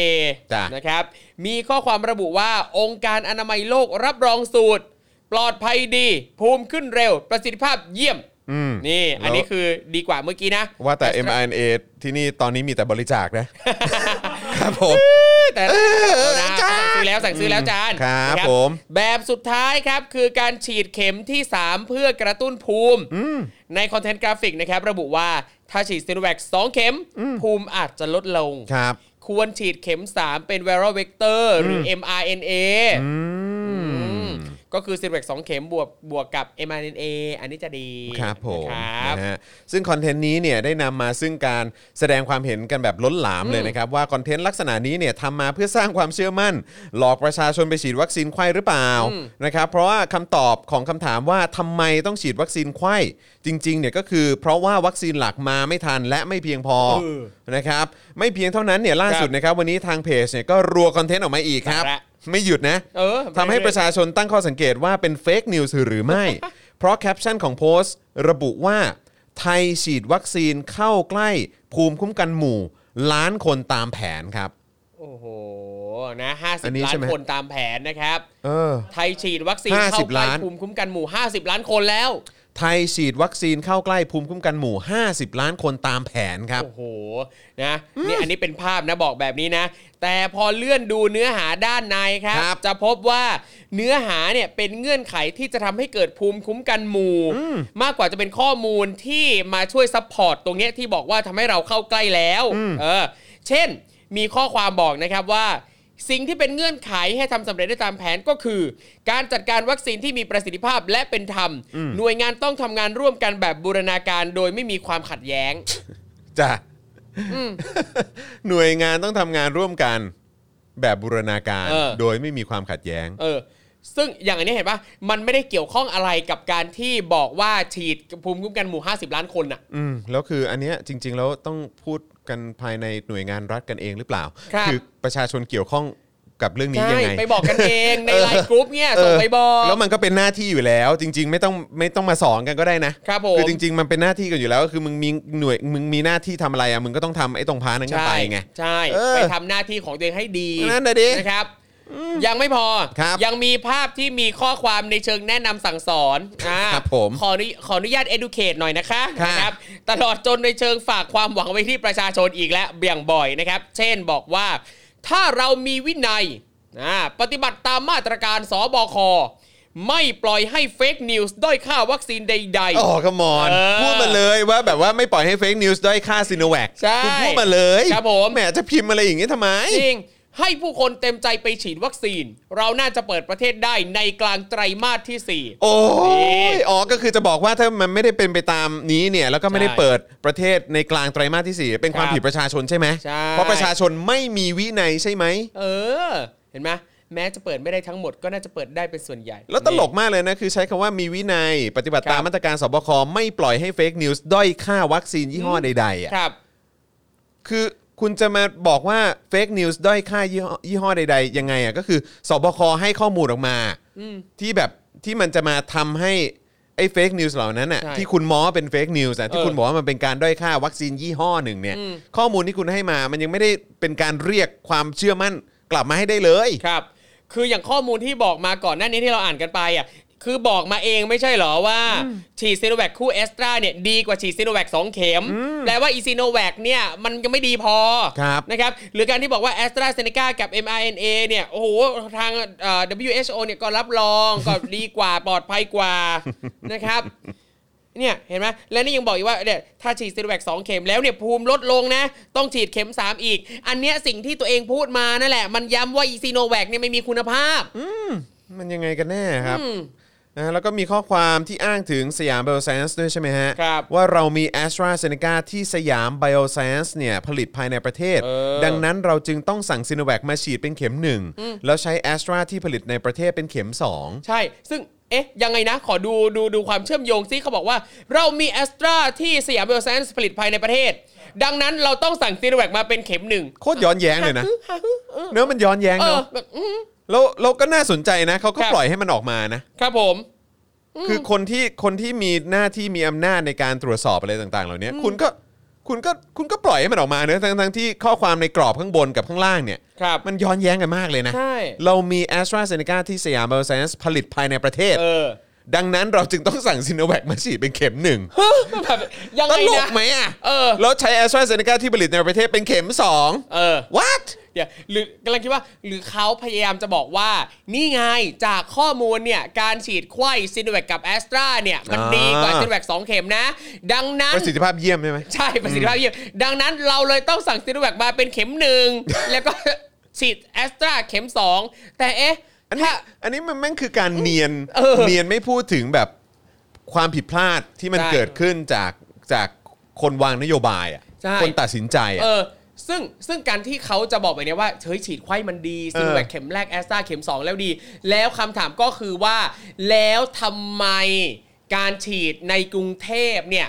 ถึงฉีดเข็มแรกอะเป็นแอสตราซะเป็นส่วนใหญ่เลย แล้วอีซีโนแวคเนี่ยเอาไปให้ต่างจังหวัดฉีดกัน เออนั่นน่ะสิ เห็นปะ ใช่เออเนี่ยอย่างเอ่ออย่างเมื่อวานเนี่ยรุ่นเอ่อรุ่นน้องผมที่เป็นตากล้องวงทีมแมนดาวก็เพิ่งไปฉีดแอสตราเซเนกาเข็มแรกที่เซ็นทรัลเวิลด์แล้วคือคนส่วนใหญ่มาคือมาฉีดเข็มแรกแอสตราเซเนกาทั้งนั้นเลยใช่ไหมเออไม่เห็นมีบอกเลยว่าเฮ้ยเข็มแรกต้องซิโนแบบเข็มสองแอสตราถึงจะดีอะไรแปลเงี้กยประหลาดเนาะเออออะไรก็ไม่รู้เนาะอืมเออโอ้ไปหมดนะครับนั่นแหละ อะโอเคนะครับ ครับแล้วก็ยังไม่จบนะก็มีแบบว่า อะไร ส่วนตัวอย่างอื่นที่ทำให้คิดได้ว่ารัฐกำลังให้ข้อมูลที่ไม่ตรงกับความเป็นจริงแก่ประชาชนหรือไม่ เช่น เออก่อนจะถึง 50 ล้านคนเราคงจะเปิดแซนด์บ็อกซ์ต้อนรับนักท่องเที่ยวได้อีกหลายแห่ง โอ้โห เศรษฐกิจจะค่อย ๆ ฟื้นนะฮะในช่วงเวลาดังกล่าวก็จะมีเอ่อคนได้ฉีดซิโนฟาร์มบ้างไฟเซอร์บ้าง รวมทั้งหมดน่าจะได้เกิน 40 ล้าน ขยับเข้าใกล้ 50 ล้าน ที่จะทำให้เกิดภูมิคุ้มกันหมู่ เปิดประเทศได้ฮะ โอ้โห นี่ยังจะอะไรกับอี sandbox อีกเหรอ การบริหารจัดการห่วยแตกแบบเนี้ยเปิด sandbox มาเปิดแล้วเป็นไงล่ะภูเก็ตเละไหมล่ะนั่นน่ะฮะ นะฮะแล้วก็มีภาพนะที่ระบุด้วยนะครับ ว่าพอ 2 เดือนผ่านไป พวกเขาจะทยอยได้เข็ม 2 ที่เป็น แอสตราเซ เนกา เราก็จะมีคนฉีด 2 เข็มเพิ่ม 12 ล้านคน จากสรรพนามแทนตัวเขานะครับนะฮะเอ่อ จากจากสรรพนามแทนตัวว่าพวกเขาและเรานะครับ อาจเออ วิเคราะห์ได้ว่าคอนเทนต์นี้เนี่ยผู้ผลิตกำลังสนทนากับตนเองเออครับผม พวกเขาจะทยอยได้เข็ม 2 ที่เป็นแอสตราเอเซอเนกา หมายถึงพวกเขาอะนะใช่พวกเขา ออครับผมนะฮะ เออ เออแล้วก็บอกว่าอะไรอะเราสั่งซีโนแวคมา 12 ล้านโดส ถ้าเราฉีดได้4 0 0 0 0 0เข็มต่อวัน 1 เดือน เราจะมีคนฉีดเข็มแรกเป็นซีโนแวคเพิ่มอีก 12 ล้านคน ซึ่งถามว่าฉีดถึงไหมอะ เออเออตอนนี้ฉีดเท่าไหร่ก่อน นะครับอืมซึ่งข้อความที่กล่าวมาก็สร้างความกังขาให้กับประชาชนอย่างมากนะครับ เพราะสถานการณ์ในขณะนี้เนี่ยไทยมีจำนวนผู้รับวัคซีนสะสม ล่าสุด 22 สิงหาคม 64 นะครับ อยู่ที่ เพียง 27 ล้านโดสครับ ซึ่งในจำนวนนี้เนี่ยนะครับรวมไว้ทั้งกลุ่มที่ฉีดเข็มแรกสะสม 20 ล้านโดส เข็ม 2 สะสม 6 ล้านโดส และเข็มกระตุ้นเข็ม 3 เนี่ย 5.4 แสนโดสจ้าครับ โอ้โหครับใกล้มากนะครับ โอ้ใกล้มากใกล้ใกล้มากครับโอ้ใกล้มากตยครับแล้ว ซึ่งเมื่อเทียบกับจำนวนประชากรเอ่อจำนวนเกือบ 70 ล้านคนเนี่ยนะครับครับ การจะฉีดให้ได้ราว 70%เนี่ยก็คือ 50 ล้านโดสในสิ้นปี ยังถือว่าห่างเป้าอยู่มากนั่นนะคน่ะรับสิครับ และความเร็วในการฉีดเนี่ยจริง ๆ แล้วเนี่ยควรจะมากกว่าวันละ4 0 0 0 0 0โดสต่อวัน แล้วต้องเป็นอย่างต่อเนื่องทุกวันด้วยนะครับ แต่สถานการณ์ในขณะนี้ก็คือบางวันเนี่ยอย่างเมื่อวานเนี่ยฉีดรวมก็ได้แค่ 2 0 0 0 0 0 นิด ๆ เท่านั้นเอง นะครับโอ้โหหนักหน่วงนะครับ อย่างไรก็ดีครับ คอนเทนต์เรื่องไทยฉีดวัคซีนเข้าใกล้ภูมิคุ้มกันหมู่ 50 ล้านคนตามแผนเนี่ยนะครับ โพสต์ที่เราเอามาอ่านให้ฟังเนี่ยนะฮะได้ถูกลบออกไปจากเพจไทยรู้สู้โควิด แล้วในช่วงบ่ายที่ผ่านมานะครับคิดว่าน่าจะทัวร์ลงนะฮะ ในขณะที่ทางต้นขั้วของคอนเทนต์ก็คือกรมประชาสัมพันธ์เนี่ยยังไม่ได้ลบโพสต์อ่ายังเข้าไปตามดูในเพจเอ่อของกรมประชาสัมพันธ์ได้ครับซึ่งมีการใส่แคปชั่นสั้น ๆ ว่าเสรีมีคำตอบเออครับผมแล้วก็มีภาพดรเสรีครับทำท่าน่ารักคิ้วๆแบ๊วๆด้วยนะครับว้ายตายเอแล้อวอ่นั่นแหละครับนี่นี่เออนี่ไงนี่ไงเอออ้ายแต่แรกสาวน้อยน่ารักตัวเล็กตัวน้อยเอเอออเนี่ยคือพอกรมประชาสัมพันธ์ไม่ลบโพสต์แบบนี้ปั๊บชาวบ้านชาวช่องประชาชนรู้เลยนะครับว่าคอนเทนต์เนี่ยมาจากไหนนะคครัรับบผมรู้เรื่องนะครับ เสรีมีคำตอบนะครับ อืม โอ้ยนะครับ เพราะว่าคอนเทนต์ทั้งหมดเนี่ยเป็นเนื้อหาเหมือนกันทุกอักทุกตัวอักษรเลยคนะรับก็ต่างกันแค่กราฟิกดีไซน์อะครับเออ นะใช่ไหมอาจารย์แบงค์ไหนลองดูหน่อยสิปุ๊บครับ อะเออ เออ นี่เออไม่ได้นี่เนี่ยเขามีแฮชแท็กส่วนตัวเสรีมีคำตอบ เออ เหมือนกันเป๊ะทุกอย่างนะคครัรับบผมนะฮะแล้วก็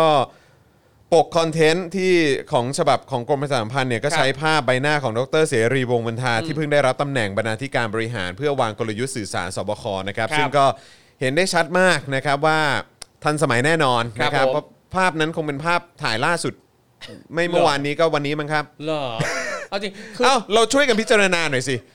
คิดว่าคิดว่าภาพเมื่อกี้อาจารย์แบงค์เปิดเปิดดูครับอีกทีดิรูปภาพภาพดรภาพเสรีดรเสรีเนี่ยคิดว่ามันเป็นภาพที่ถ่าย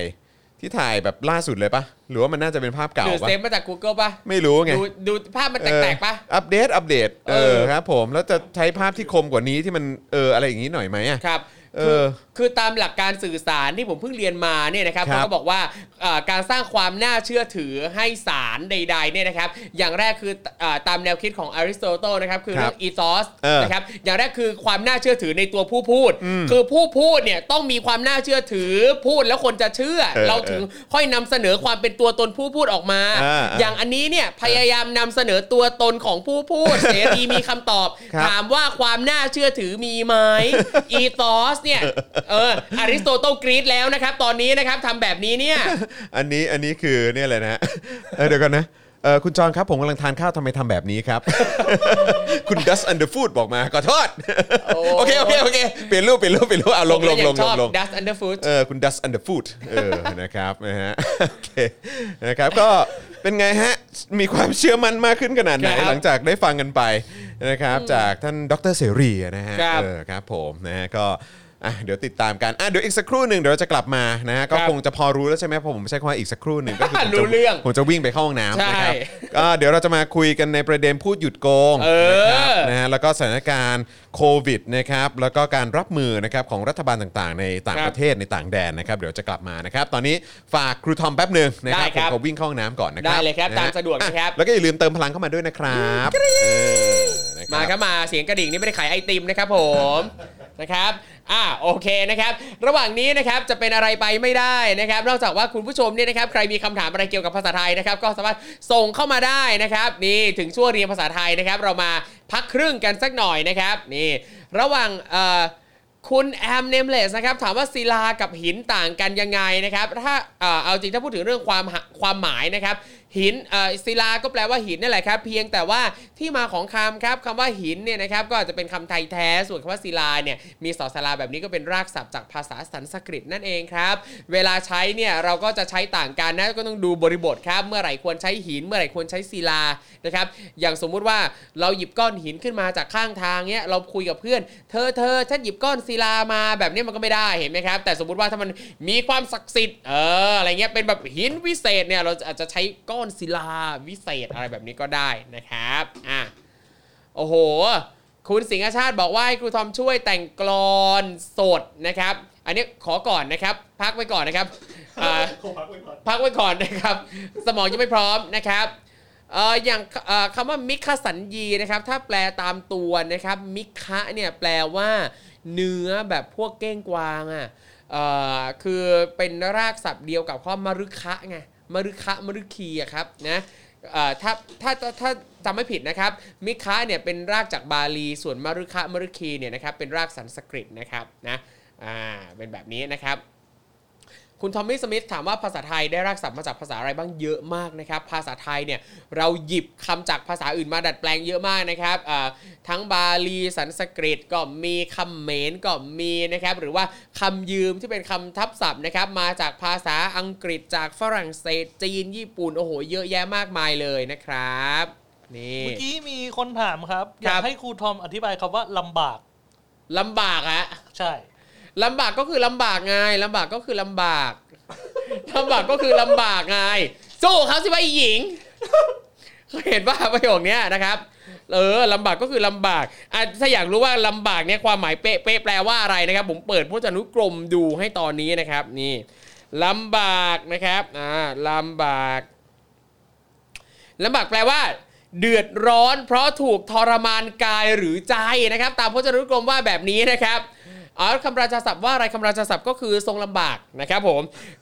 ลำบากแปลว่าเดือดร้อนเพราะถูกทรมานกายหรือใจ เช่น ตกอยู่ในฐานะลำบากตกที่นั่งลำบากนะแบบนี้เป็นต้นนะครับ หรือจะแปลว่ายากก็ได้เช่น ตัดสินใจลำบากจังเลยนะแปลว่าไม่สะดวกเช่นทางลำบากนะครับ ซึ่งเราทุกคนตกอยู่ในที่นั่งลำบากนะครับในประเทศนี้นะครับลำบากมากหลายอย่างนะครับผมนี่อ่าอะไรคำต่อฮะมาครับครับคำว่าสำนักการกับ สำนักงาน อันนี้ไม่รู้ครับ ไม่รู้ครับ ขออนุญาตหาข้อมูลเพิ่มเติมก่อนนะครับสำนักการกับสำนักงานนะครับนี่เออจริงๆ เพราะอย่างในพจนานุกรมมีแต่คำว่าสำนักงานนะเอ่อคิดว่าอาจจะแล้วแต่ที่เรียกด้วยไหมฮะสำนักงานเนี่ยแปลว่าสถานที่ทำการของรัฐวิสาหกิจ หรือว่าบริษัทห้างร้านเป็นต้นนะครับคำถัดมาครับผมครับคำว่าปรสิตครับ ปรสิตนะครับอื้อหือคำว่าปรสิตดูซิพจนานุกรมเขาแปลว่าอะไรนะครับ ปรสิตปรสิตเนี่ยแปลว่า สัตว์พวกพยาธิที่อาศัยอยู่ในมนุษย์และสัตว์ว้าวเออมันมันใช้ชีวิตอยู่ได้ยังไงอะอยากรู้จัง ก็คือเกาะกินก็คิดเกาะกินเข้าไปทั่วนะครับ เกาะกินสิ่งที่มีผลประโยชน์เออนะครับผม หรือหรือว่าในในในพจนานุกรมเขาบอกว่าเอ่อความหมายทางแวดวงเกษตรเนี่ยนะครับ แปลว่าตัวเบียน ตัวเบียนตัวเบียนนะหมายถึงอาจจะเป็นสิ่งมีชีวิตที่ไปเบียดเบียนสิ่งมีชีวิตอื่นอืมเช่นกาฝากอ่านั่นแหละครับ มันคล้าย ๆ เบียวปะตัวเบียว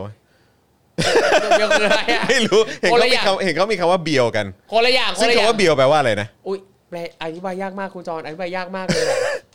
แปลว่าอะไรวะอยากอธิรู้บายอะยากอธิบายยากคือผมยังไม่เออสามารถจะอธิบายคำนี้เออได้เออออกมาได้เลยอะขนาดนั้นเลยเหรอใช่ใช่ใช่ใช่มีใครมีใครอธิบายคำว่าเบียวได้ไหมฮะเบียวออ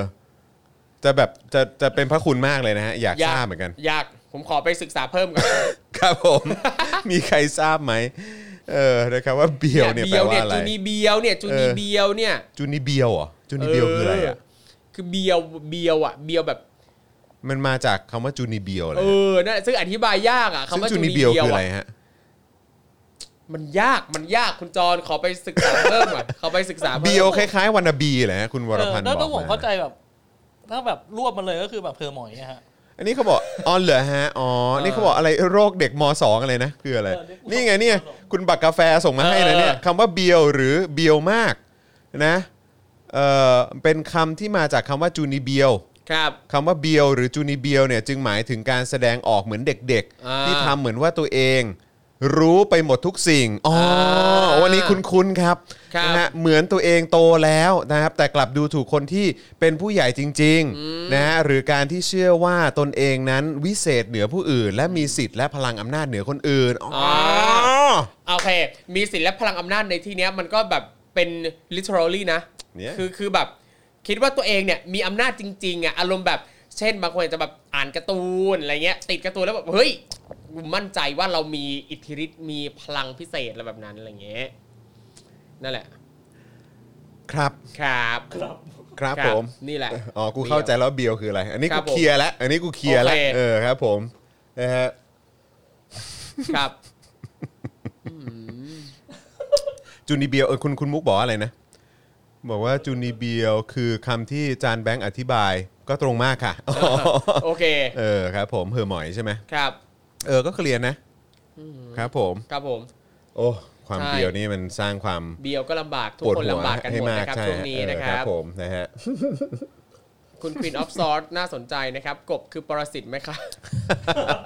ไม่สิเขาต้องเขาเขาเป็นอะไรเป็นสัตว์เลือดเย็นเหรอหรือว่าอะไร ใช่ไหมคือบกขึ้นน้ำอะใช่ไหมครึ่งบกคือคือถ้าถ้าอย่างนั้นก็ต้องเป็นใช่ไหม อะใช่ แต่ใช่ก็ไหม แล้วแต่ว่าเหเรามือนจะเหมือนนิไดยามโนว่าเสาร์ไงเหมือนไดโนเสาร์ไง เออ แล้วแต่ใช่ไหม เราจะนิยามว่ากบไหน เออไม่ก็ต้องกบสิกบแบบที่อยู่ตามธรรมชาติอะอ๋เอออโอเคใช่ไหมโอเค เออครับผก็มได้ก็ทำไมได้ครูทอมนึกนึกถึงกบไหน เออ ไม่รู้ พี่กบไมโครนี่ไม่ได้นะฮะไม่ได้กบไมโครนี่อะไรคือนะ กบไม้เหรอกก็กบอะนะเออครับผมไม่เพราะว่าคือจำได้เพราะอะไรเพราะว่าอะไรนะ ดู Jurassic Park ไงที่เขาบอกว่าเออเนี่ยก็ต้องเอาแบบว่า กบหรือคางเอา DNA จากกบหรือคางคกแอฟริกันอะไรสักอย่างเนี่ยมาแบบเชื่อมต่อให้แบบว่ากลายเป็นไดโนเสาร์ขึ้นมาได้ให้ DNA เออสมบูรณ์ อ๋อนี่ครับผมที่แท้เติมเต็มซึ่งกันและกัน ครับใช่ไหม ครับผมกบก็กบแซ่ ครับผมโอ้โหเมื่อกี้มีท่านหนึ่งบอกว่า ครับ เคยถ่ายรูปกับผมตอนผมไปวิ่งที่เชียงรายด้วย อ๋อเหรอฮะอืมอืมยินดี คุณไปทำอะไรครับที่นั่นที่เชียงรายไปวิ่งผมก็ไปเรื่อยๆ ผมไปทั่วทุกจังหวัดแหละ อ๋อเหรอไม่ไม่เราคืออันนี้เป็นวิ่งแบบกิจกรรมหรือ ของพี่ตูนเหรอ ใช่ตอนนั้นไปวิ่งกับพี่ตูนอ่า I see ไงล่ะตอนนั้นผมไปวิ่งกับพี่ตูนตอนนั้นผมไปวิ่งกับพี่ตูนเออเออเออโอเคเอเวล่าผมไปวิ่งกับพี่ตูนนะ อ้าวพูดถึงพี่ตูนแล้วนะครับครับก็ผม น่าจะเกี่ยวโยงกับแบบว่าเรื่องราวในแวดวงบันเทิง เออยังไงนะครัเซ่บยังไงเซ่ก็ช่วงที่ผ่านมาเพิ่งมีแคมเปญใช่ไหม พูดครับหยุดโกงใช่ไหมครับนะครับ ตอนนี้คนบันเทิงคนบันเทิงบางส่วนเนี่ยทยอยลบรูป พูดหยุดโกงออกจากโซเชียลแล้วตายอะแล้วทำไมแล้วทำไมลบกันล่ะครับ พี่ๆน้องๆทุกคนครับ แบบนี้มันไม่ได้มีสัญญาเหรอปกติมันก็ต้องแบบโพสต์ไว้แบบเท่าไหร่แบบหนึ่งเดือนเอออะไรอย่างแล้วเงี้ยไหม แต่แล้วแต่ตกเอลองคือแบบนี้จะผิดสัญญาหรือเปล่าครับผมเออนะครับ ก็หลังจากที่ดารานักแสดงหลายคนออกมาแสดงความคิดเห็นนะครับ เกี่ยวกับประเด็นการต่อต้านการทุจริตในแคมเปญพูดหยุดโกง นะครับที่ได้รับการสนับสนุนจากกองป้องกัน และปราบปรามการทุจริตแห่งชาติของปปชเนี่ยนะครับมีรายงานว่าแคมเปญนี้ใช้งบประมาณทั้งหมด จริงปะเนี่ยเฮ้ย7ล้าน5 6พัน620 บาท 7 ล้านบาทเลยเหรออืมเจ็ดล้าน มันมีกี่คนวะเนี่ยถ้าจะไม่ผิดประมาณ 30ป่ะ30 คน 30 คน ถ้าคนละแสนนี่เท่าไหร่ ค่าโพสต์คนละอะสามสิบคนละแสนก็สามล้าน production เหรอค่าแหละค่า production เหรออ่าเป็นไปได้เพราะเขาเซตสตูถ่ายโอ้ไงโหสตูนี่แบบว่าเซตกันทีนึงนี่เป็นล้านเลยเหรอ มีค่าดำเนินการค่าอะไรอีกหรือเปล่าหรือเฮ้ยค่าจากที่โพสต์ผมเคยค่าอะไรทำค่ามีเดีย ทำพวก production มานี่เขากดกันกระจายนะ ก็นั่นน่ะดิ คือผมแค่ดูประมาณนี้นี่มันน่าจะครับ ไม่เหรอ ไม่รู้มีเงินทอนอีกหรือเปไม่รู้นะฮะ คือต้องขออภัยนะ คือครับ ก็ทำก็ทำ production มาแต่อาจจะไม่ได้ทำ production แบบ แบบมูลค่าแบบครับเขาเรียกแบบเป็นฮอลลีวูดอะอ่า เออก็ทำแบบ production ออนไลน์ออนไลน์ครับแบบไทย ๆ อะไรอย่างเงี้ยเออก็โอ้โหเจ็ดล้านเลยเหรอฮะโอ้โห บริษัทไหนได้ไปวะ อยากรู้เลยเนี่ยอ่าเท่าที่เห็นนะครับ คาดว่าเป็นบริษัทถ้าจะไม่ผิดชื่อว่า Mojito Entertainment โมเป็นฮิโตบริษัทของคุณต่ายนัทพล เฮ้ยเหรอของพี่ต่ายเหรอเอ้ยโอ้นั่นแหละครับที่คือเห็นมีมีคนออกมาโพสต์นะครับ ว่าเป็นบริษัทของคุณต่ายนัทพลนะครับ โอ้โหจริงเหรอเนี่ยเออนะครับ ซึ่งก็ ถ้าถ้าจริงนี่ก็น่าจะมีคนสัมภาษณ์พี่ต่ายเนี่ยนะครับ นะฮะซึ่งล่าสุดพบว่าคุณกรีน อัสดาพร อ่าลีฐานัทใช่ไหมครัรับคุณต้นหอม ศกุนตลา ดีเจนุ้ย คุณอ๊อฟปองศักดิ์นะครับ ลบภาพที่ติดแฮชแท็กพูดหยุดโกง ออกจาก Instagram แล้วนะครับ ครับ โดยมีสำนักข่าวต่างๆ ติดต่อไปสอบถาม แต่ทุกคน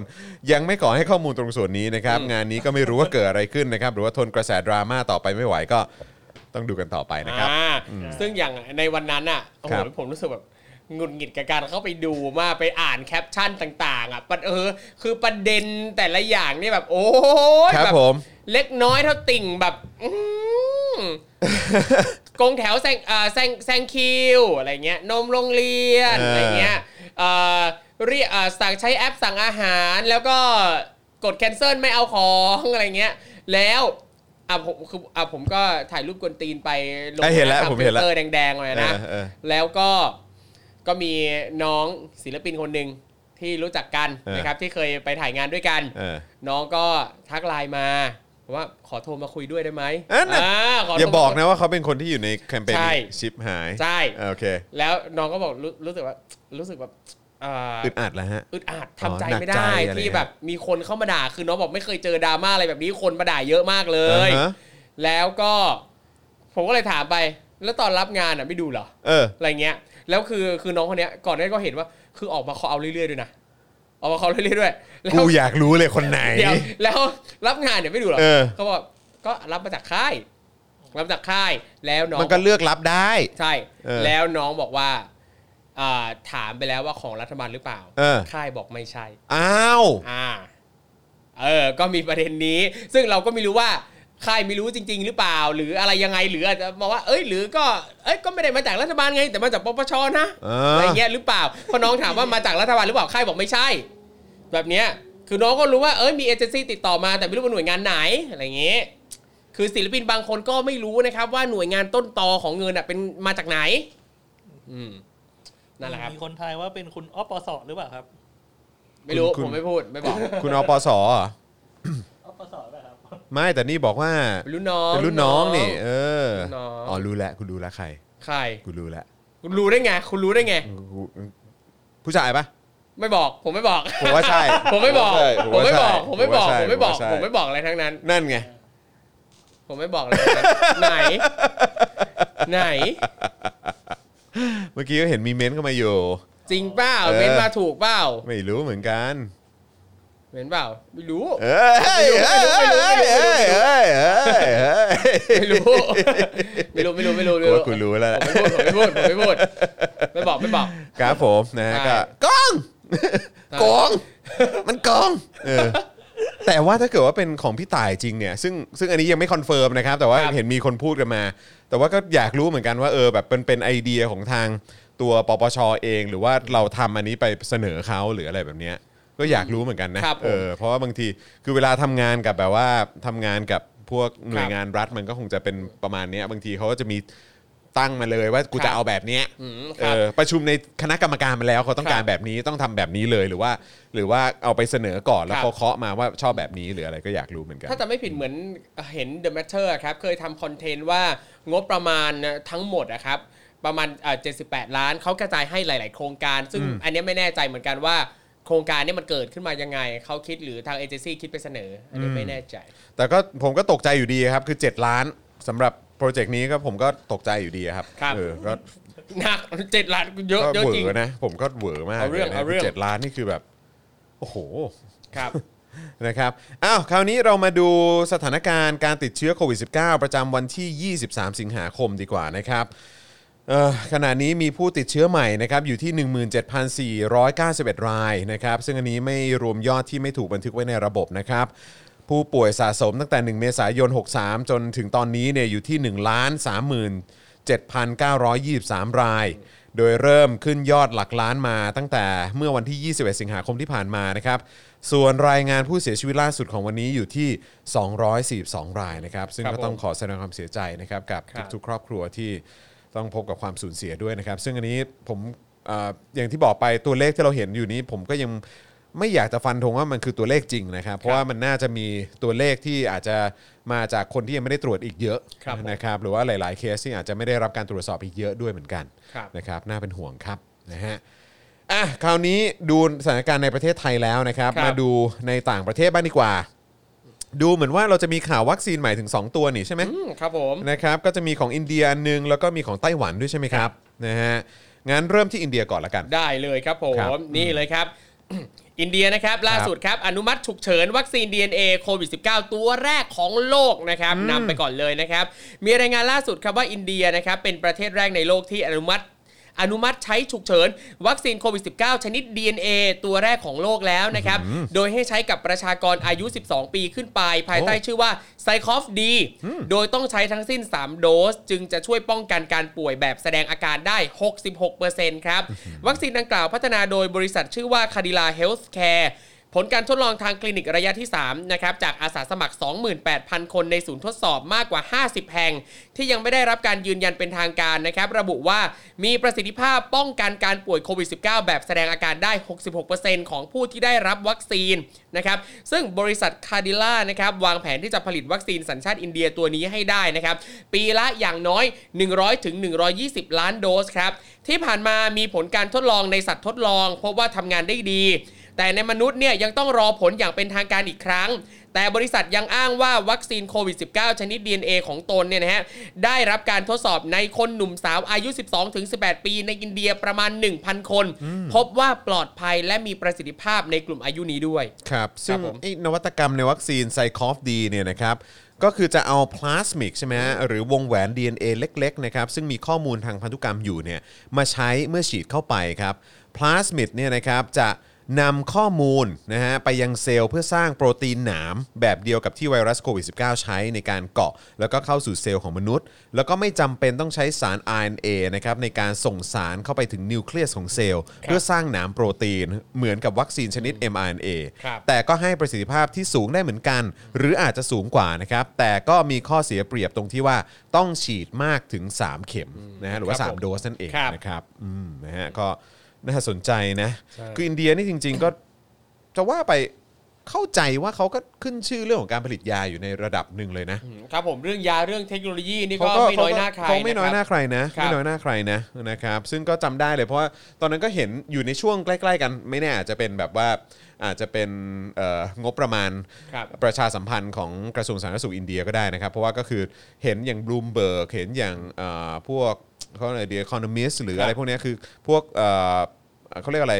เอ่อนิตยสารหรือว่าสื่อที่เกี่ยวข้องกับทางการเงินหรือว่าครับผมเศรษฐกิจอะไรแบบเนี้ยเขาก็ทำสกู๊ปออกมาที่เกี่ยวกับการเติบโตของธุรกิจ หรือว่าครับวงการยาครับในอินเดียเนี่ยที่กำลังมาแรงมากๆครับแล้วก็เติบโตมากๆ แล้วก็กำลังไปได้ไกลมากๆด้วยเนี่ครัยบเออเขาก็นำเสนออยู่เยอะพอสมควรนะเพราะฉะนั้นครัก็บน่าจับตามองน่าจับตามองใช่กลายเป็นว่าเป็นตัวแรกของโลกเลยใช่ไหมฮะใช่ฮะ แบบวัคซีน DNA นะครับครับไม่รู้จะมีประเด็นแบบกลายพันธุ์อะไรอีกหรือเปล่านะฮะเออไม่ที่แน่ที่ คนชอบพูดกันออกมาว่านี่ mRNA ฉีดครับแล้วเดี๋ยวผมกลายพันธุ์นะ ครับนี่ก็คิดว่าสมสมมุติถ้าของอินเดียเนี่ยประสบความสำเร็จมากเผลอๆเนี่ยเปิดประเทศได้ก่อนประเทศนี้เองนะฮะ ทำเป็นเล่นไปนะ ใช่เพราะแต่โอกส3งโดสนะไงสามครับโดสก็ไม่รู้เหมือนกันว่าจะต้องเว้นช่วงนานแค่ไหน ครับแต่ว่าอันนี้ที่น่าสนใจคือ 12ถึง18 ปีเขาฉีดกันแล้วครัอะ่ะบก็คือแปลว่าเด็กนักเรียนเด็กมหาวิทยาลัยก็น่าจะก ลับไปเรียนหนังสือกันได้ครับไวขึ้นเนาะครับผม เออนะครับนะอะคราวนี้มาที่เอ่อไต้หวันมากดีกว่านะครับ นะฮะเมื่อช่วงเช้าที่ผ่านมานะครับประธานเอ่อประธานาธิบดีไช่อิงเหวินนะครับของไต้หวันนะครับเข้ารับการฉีดวัคซีนต้านโควิด ที่ผลิตโดยบริษัท Medigen วัคซีน Biologics นะครับนะฮะที่โรงพยาบาลไทเปนะครับโดยมีการถ่ายทอดสดนะครับให้ประชาชนได้รับชมผ่าน Facebook อย่างเป็นทางการของเธอด้วย เพื่อสร้างความเชื่อมั่นเรื่องความปลอดภัยครับหลังฉีดวัคซีนเสร็จเนี่ยนะครับเอ่อ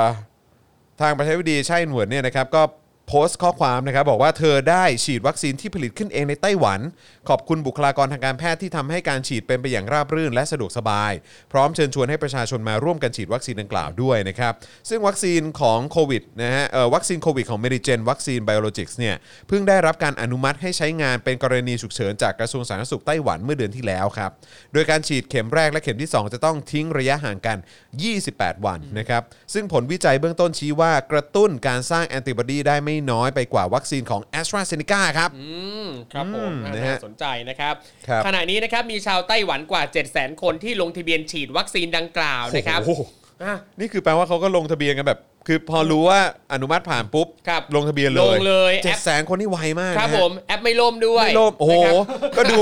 ดูรัฐมนตรี อ๋ออะไรนะเอ่อ ICT เขาครันะบผม เออนะเดี๋ยวก่อน อะไรไม่รู้อะแต่ของทางไซเบอร์เขาอะครับเออนะครับที่เป็น LGBT ระบบเขาน่าจะแบบเป๊ะมากอะครับ ครับ เออ นะฮะ เพราะอย่าลืมนะครับว่า เออเขาเรียกว่าอะไรอะเพราะว่าไอ้ตัวเรื่องของการรับมือโควิดครับ -19 ของไต้หวันเนี่ยก็ได้รับการชื่นชมมากเลยนะครับผม อืครับผม ครับทั้งนี้นะครับการพัฒนาวัคซีนเองถือเป็นทางออกสำคัญของรัฐบาลไต้หวันนะครับ หลังจากก่อนหน้านี้เนี่ยถูกวิจารณ์อย่างหนักว่าจัดหาวัคซีนล่าช้า โดยปัจจุบันไต้หวันใช้วัคซีนจากโมเดอร์นาและแอสตราเซเนกาเป็นหลักครับครับขณะที่หลายฝ่ายตั้งข้อสังเกตว่ากระบวนการผลิตและอนุมัติเนี่ยใช้งานวัคซีนตัวนี้เนี่ยเป็นเอ่อจริง ๆ แล้วเนี่ยเป็นไปอย่างเร่งรีบ แต่ CEO ของ m e d i c e n ยืนยันว่า วัคซีนผ่านการทดสอบประสิทธิภาพ และความปลอดภัยอย่างดี และแทบไม่มีผลข้างเคียงเลยว้าวขณะที่ผลการศึกษาใหม่จากทีมนักวิจัยจีน เผยให้เห็นความเสี่ยงที่ละอองฝอย จากระบบทางเดินหายใจของผู้ป่วยโควิด -19 จะแพร่กระจายในอากาศจากอาคารหนึ่งไปยังอีกอาคารที่ติดกันก็ได้โอ้โอ้ โหแต่คนละตึกเลยเหรอ ครับผมเหรอมันข้ามตึกไปได้ยังไงเนี่ยเออขนาดนั้นอืครับผมครับผม ทีมวิจัยนะครับก็ได้ศึกษาเคสของผู้ป่วยโควิดที่โรงพยาบาลในมณฑลกวางตุ้ง เมื่อเดือนพฤษภาคมที่ผ่านมา ซึ่งสงสัยว่าติดเชื้อผ่านละอองฝอยจากผู้ป่วยโควิดจากอีกตึกหนึ่งซึ่งอยู่ห่างออกไป 50เซนติเมตรนะครับทีมวิจัยก็เลยทำการทดลองเพิ่มเติมเพื่อหาเส้นทางและลักษณะการฟุ้งกระจายของละอองฝอย จนได้ข้อสรุปว่าการเปิดแอร์การเปิดประตูหน้าต่างกิจกรรม และการเคลื่อนไหวของมนุษย์ล้วนมีส่วนช่วยให้ละอองฝอยแพร่กระจายไปยังอาคารที่อยู่ติดกันได้ ฉะนั้นศูนย์กักตัวหรือหอผู้ป่วยโควิด ควรจัดให้อยู่ในระยะที่ห่างกันมากพอ และควรคำนึงถึงการระบายอากาศและทิศทางลมด้วย โอ้ยตายตายตายตายนะครับ ครับ แต่ว่าก็มันก็มันก็จะเป็นอย่างนี้ยแหละครับนะฮะคือเมื่อเวลาผ่านไป เราก็จะได้แบบทราบ ครับ คือมีความรู้มากขึ้นน่ะครับผม เออนะครับ คือ นั่นแหละเวลาผ่านไปเราก็จะได้เห็นแล้วก็ได้รู้ครับข้อมูลอะไรต่างๆ มากขึ้นครับซึ่งก็ผมจริงๆแล้วก็เป็นประโยชน์หรือว่าเป็นเรื่องที่ดีสำหรับเหล่านักวิจัยนะครับแล้วก็ครับผู้เชี่ยวชาญหรือว่าบุคลากรทางการแพทย์ในประเทศครับต่าผงมๆด้วยนะครับครับนะฮะส่วนของไทยแหละครับของของจุฬาแหละครับแล้วก็จุฬาโคฟก็ต้องเดี๋ยวก็ต้องดูกันต่อก็รอนะ ดูข่าวเอนะครับ เขาบอกว่าจะฉีดหรือว่าจะใช้เป็น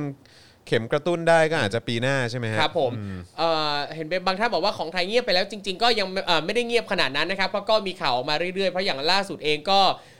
ได้ติดต่ออาสาสมัครเข้าไปทดลองอ่าฉีดใช่แล้วว่าจะใช่เป็นยังไงใช่นะครับใช่ก็ใช่รอดูกันก่อนนะครับ ถูกต้องครับนะฮะอะก็เดี๋ยวคอยติดตามแล้วกันนะครับนะฮะอะแล้วก็ตอนนี้นะครับมาถึงช่วงท้ายแล้วนะครับแล้วก็ย้ำอีกครั้งนะครับนี่นะฮะช่วยกันเติมพลังชีวิตให้กับพวกเราได้นะครับ ผ่านทางบัญชีกสิกรไทยนะครับ0698 975 539 หรือว่าสแกน QR Code ก็ได้นะครับ ช่วยกันเติมพลังชีวิตให้กับพวกเราได้ในช่วงท้ายของเราแบบนี้นะครับนะฮะแล้วก็เอ่อนอกจากนี้นะครับเดี๋ยวเอ่อ คุณผู้ชมสนับสนุนเราเมื่อสักครู่นี้มีหลายท่านมากเลยนะครับที่สนับสนุนเราแบบเป็นเมมเบอร์ครับ นะฮะเข้ามานะครับขอบพระคุณมากจริงๆนะครับไม่ว่าจะเป็นทาง YouTube Facebook นี่ได้หมดเลยนะครับ แล้วก็อย่าลืมไปช้อปปิ้งกันกับเอ่อผลิตภัณฑ์ใหม่หรือว่าเสื้อลายใหม่ของทาง Spoke Dark Store ด้วยนะครับ แล้วก็ใครที่อยู่ต่างประเทศนะครับ ติดตามเรามาจากต่างแดนเนี่ยนะครับก็สนับสนุนพวกเราได้ผ่านทางเพย์เพานั่นเองนะครับ ครับ แล้วก็เอ่ออยากจะย้ำอีกครั้งมาริสาอายุ 27 ปีนะครับครับจาก 12 นักเขียน 12 เรื่องสั้น 12มาริสาเอ่อ12 มาริสานะครับจาก Avocado Books นะครับก็ฝากไปอุดหนุนกันด้วยนะครับครับนะผฮะมนี่เป็นสำนักพิมพ์ของครูทอมเนี่ยแหละเอครับผอมนะครับแล้วก็มีคอนเทนต์เอ่อ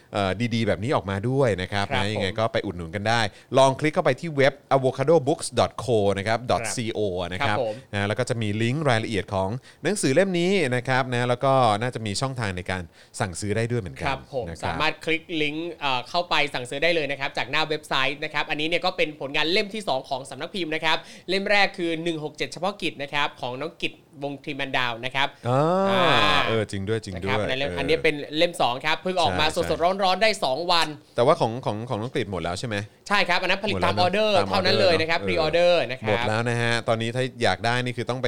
ซื้อแบบเป็นที่เขาเรียกอะไรที่เขา Re- อุดหนุนมาแล้วอะ resale เออใช่ใช่ ซึ่งราก็คาจะก็ มัน up ก็จะขึ้นตามโอ้ ตามช่วงเวลาฮะล่าสุดเห็นขายกันเห็นคนประกาศผ่าขายเล่มละ2 3พันแล้ว โอ้ครับผมนั่นแหละเต็มตัวเลยฮะเต็มตัวครับเลยผม นะครับครับนะฮะแล้วก็เฮ้ยผมชอบมากเลยนะ ตอนช่วงท้ายก็มีแบบรายละเอียดเกี่ยวกับผู้เขียนเนาะ ครับเออ ใช่รายซึ่งรายรายรายละเอียดผู้เขียนเนี่ยเราก็พยายามสร้างกิมมิคให้นักเขียนเขียนเล่าเรื่องตอนตัวเองอายุ 27 ปี อ๋อว่าเป็นยังไงเออน่ารักมากเลยแล้วก็แล้วผมก็ชอบมากคุณน่ารักมากเลย คุณใส่แบบเอ่อรายละเอียดหนังสือที่เอ่อ พ็อกเก็ตบุ๊กอะครับผมที่นักเขียนแต่ละคนเขาครับเขียนมา แล้วคุณก็ระบุหมดเลยว่าเป็นของสำนักพิมพ์ไหนอะไรแบบเนี้ยครับเออผม ให้ไปอุดตามอุดหนุนกันใช่ต่อครับได้เนาะ เพราะคืออย่างอย่างอย่างผมเองอะผมรู้สึกว่า เราเราทำสำนักพิมพ์ แต่ว่าเราไม่ได้แข่งกับสำนักพิมพ์อื่นอะเพราะหนังสือเราขายคนละเล่มอยู่แล้วคนละเออโปเออ product กันนั้นนะเออเออเราเป็นพันธมิตรกันอืมอืมนะครับก็อย่างในในแวดวงนะใช่ครับเออผมอย่างในเว็บไซต์ Avocado Books เองเนี่ยก็จะมีช่วยโปรโมทช่วยประชาสัมพันธ์ให้กับสำนักพิมพ์อื่นๆด้วย โอ้ดีมากเลยนะครับดีคือมกถ้าลยเข้ามาดูในเว็บ avocadobooks.co นะครับก็จะมีคอนเทนต์บทความเกี่ยวกับ แวดวงการอ่านแวดวงหนังสือด้วยนะครับ ก็ลองเข้าไปติดตามอ่านกันได้นะครับ ครับผมนะฮะอะยังไงก็ไปติดตามกันนะครับนะฮะ avocado books นะครับ ครับผม co co นั่นเองนะครับ ครับ ลองคลิกกันเข้าไปนะครับ นี่คือมาริสาอายุ 27 ปีนั่นครับเองผมนะก็ครับมีผลงานจากศิลปินฝั่งประชาธิปไตยหลายคนอยู่เหมือนกัน ดีมากครับ ดีครับมากผมนะครับนะฮะก็เป็นอีกหนึ่งตัวเลือกหนึ่งนะฮะครับหยิบมาอ่านกันตอน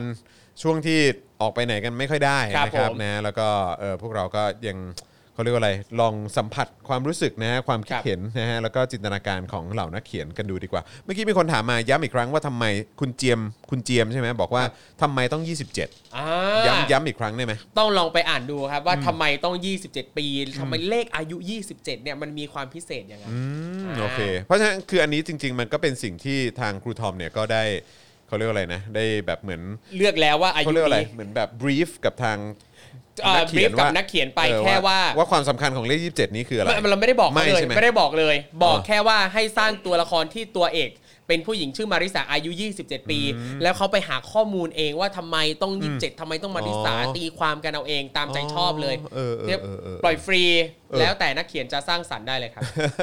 มีคนถามว่ามาริสาลำบากไหมโอ้ยลำบากครับมาริสาละละโอ้ยหลายมาริสานี่คือลำบากจริงๆลำบากอยู่นะเออครับนะครับก็ลองไปดูนะครับว่า เอ่อลำบากที่ว่าเนี่ยครับ มาริสาคนไหนครับผม นะครับหรือว่าเขาลำบากเรื่องอะไรใช่แล้วลำบากอย่างที่เราได้ยินกันเมื่อไม่นานมานี้หรือเปล่าครับผมนะครับเดี๋ยวมาดูกัน นะครับผมนะฮะอะโอเคนะครับ วันนี้ก็ขอบคุณทุกท่านมากๆเลยนะครับ ที่ติดตามพวกเรานะครับ พี่จอนครับท้าชนเต้พระรามเจ็ดปะทะรอมาตอแรงงานอะไรนะฮะมาต่อยเลยฮะอ๋ออ๋อครับผมเขาท้าท้าอีกแล้วเหรอครับ ครับ อ่าโอเคครับเอา ประยุทธ์จันทร์โอชาอายุ 67 นะฮะ อ่าอันนี้ต้องขึ้นชาตามรณะด้วยไหมฮะ เอ้ยนี่เล่มเล่มต่อไปนี่ควรจะเป็นนี่ปะ อะไรฮะเอ่ออะไรประยุทธ์อายุ 67 ปีอ่าอืมไม่เอาดีกว่า อ่าไม่เอาดีกว่าผมใช่ไหมขอหาอะไรเป็นมงคลมงคลกับสำนักพิมพ์ดีกว่าฮะ โอเค นะครับ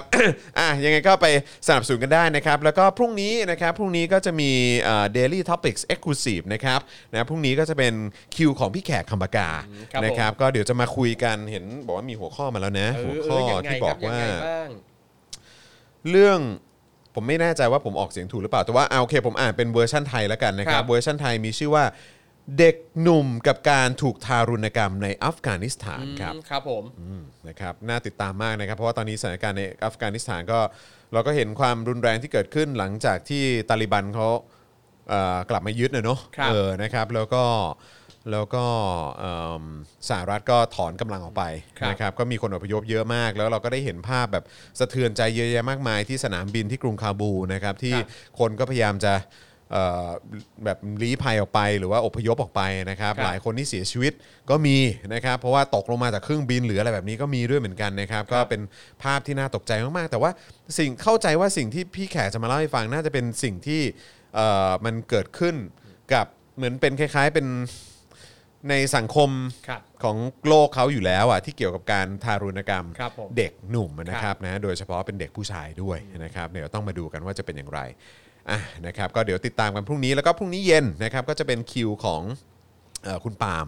นะครับก็เดี๋ยวติดตามกันได้นะครับนะฮะแล้วก็เอ่อยังไงก็เดี๋ยวฝากติดตามกันด้วยละกันนะครับนะแต่วันนี้หมดเวลาแล้วนะครับอ๋อโอ้โหทุ่มครึ่งเนี่ยเราไลฟ์กันมา 2 ชั่วโมงครับครับนะฮะอะวันนี้ก็ขอบคุณเอ่อคุณผู้ชมที่อยู่กับเราในทุกๆ ช่องทางนะครับทั้ง Facebook YouTube Twitter Periscope ของเรานะครับแล้วก็ที่ติดตามอยู่ใน Clubhouse ด้วยนะครับสวัสดีคุณพัชชานะครับคุณพัชชายังอยู่กับเรานะครับครับน่ารักมากๆเลยนะครับ คุณเคคุณ คม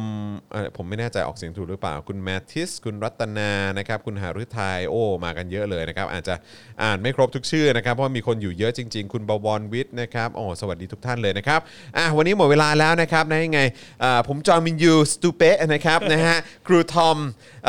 มิสเตอร์ไฟเซอร์ของเรานะครับแล้วก็อาจารย์แบงค์มองบนถอนหายใจไปพลางๆนะครับนะพวกเรา 3 คนนะครับคงต้องขอลาไปก่อนนะครับ สวัสดีครับครับสวัสดีครับบ๊ายบายครับ Daily t o p i c กกับจอห์นวินยู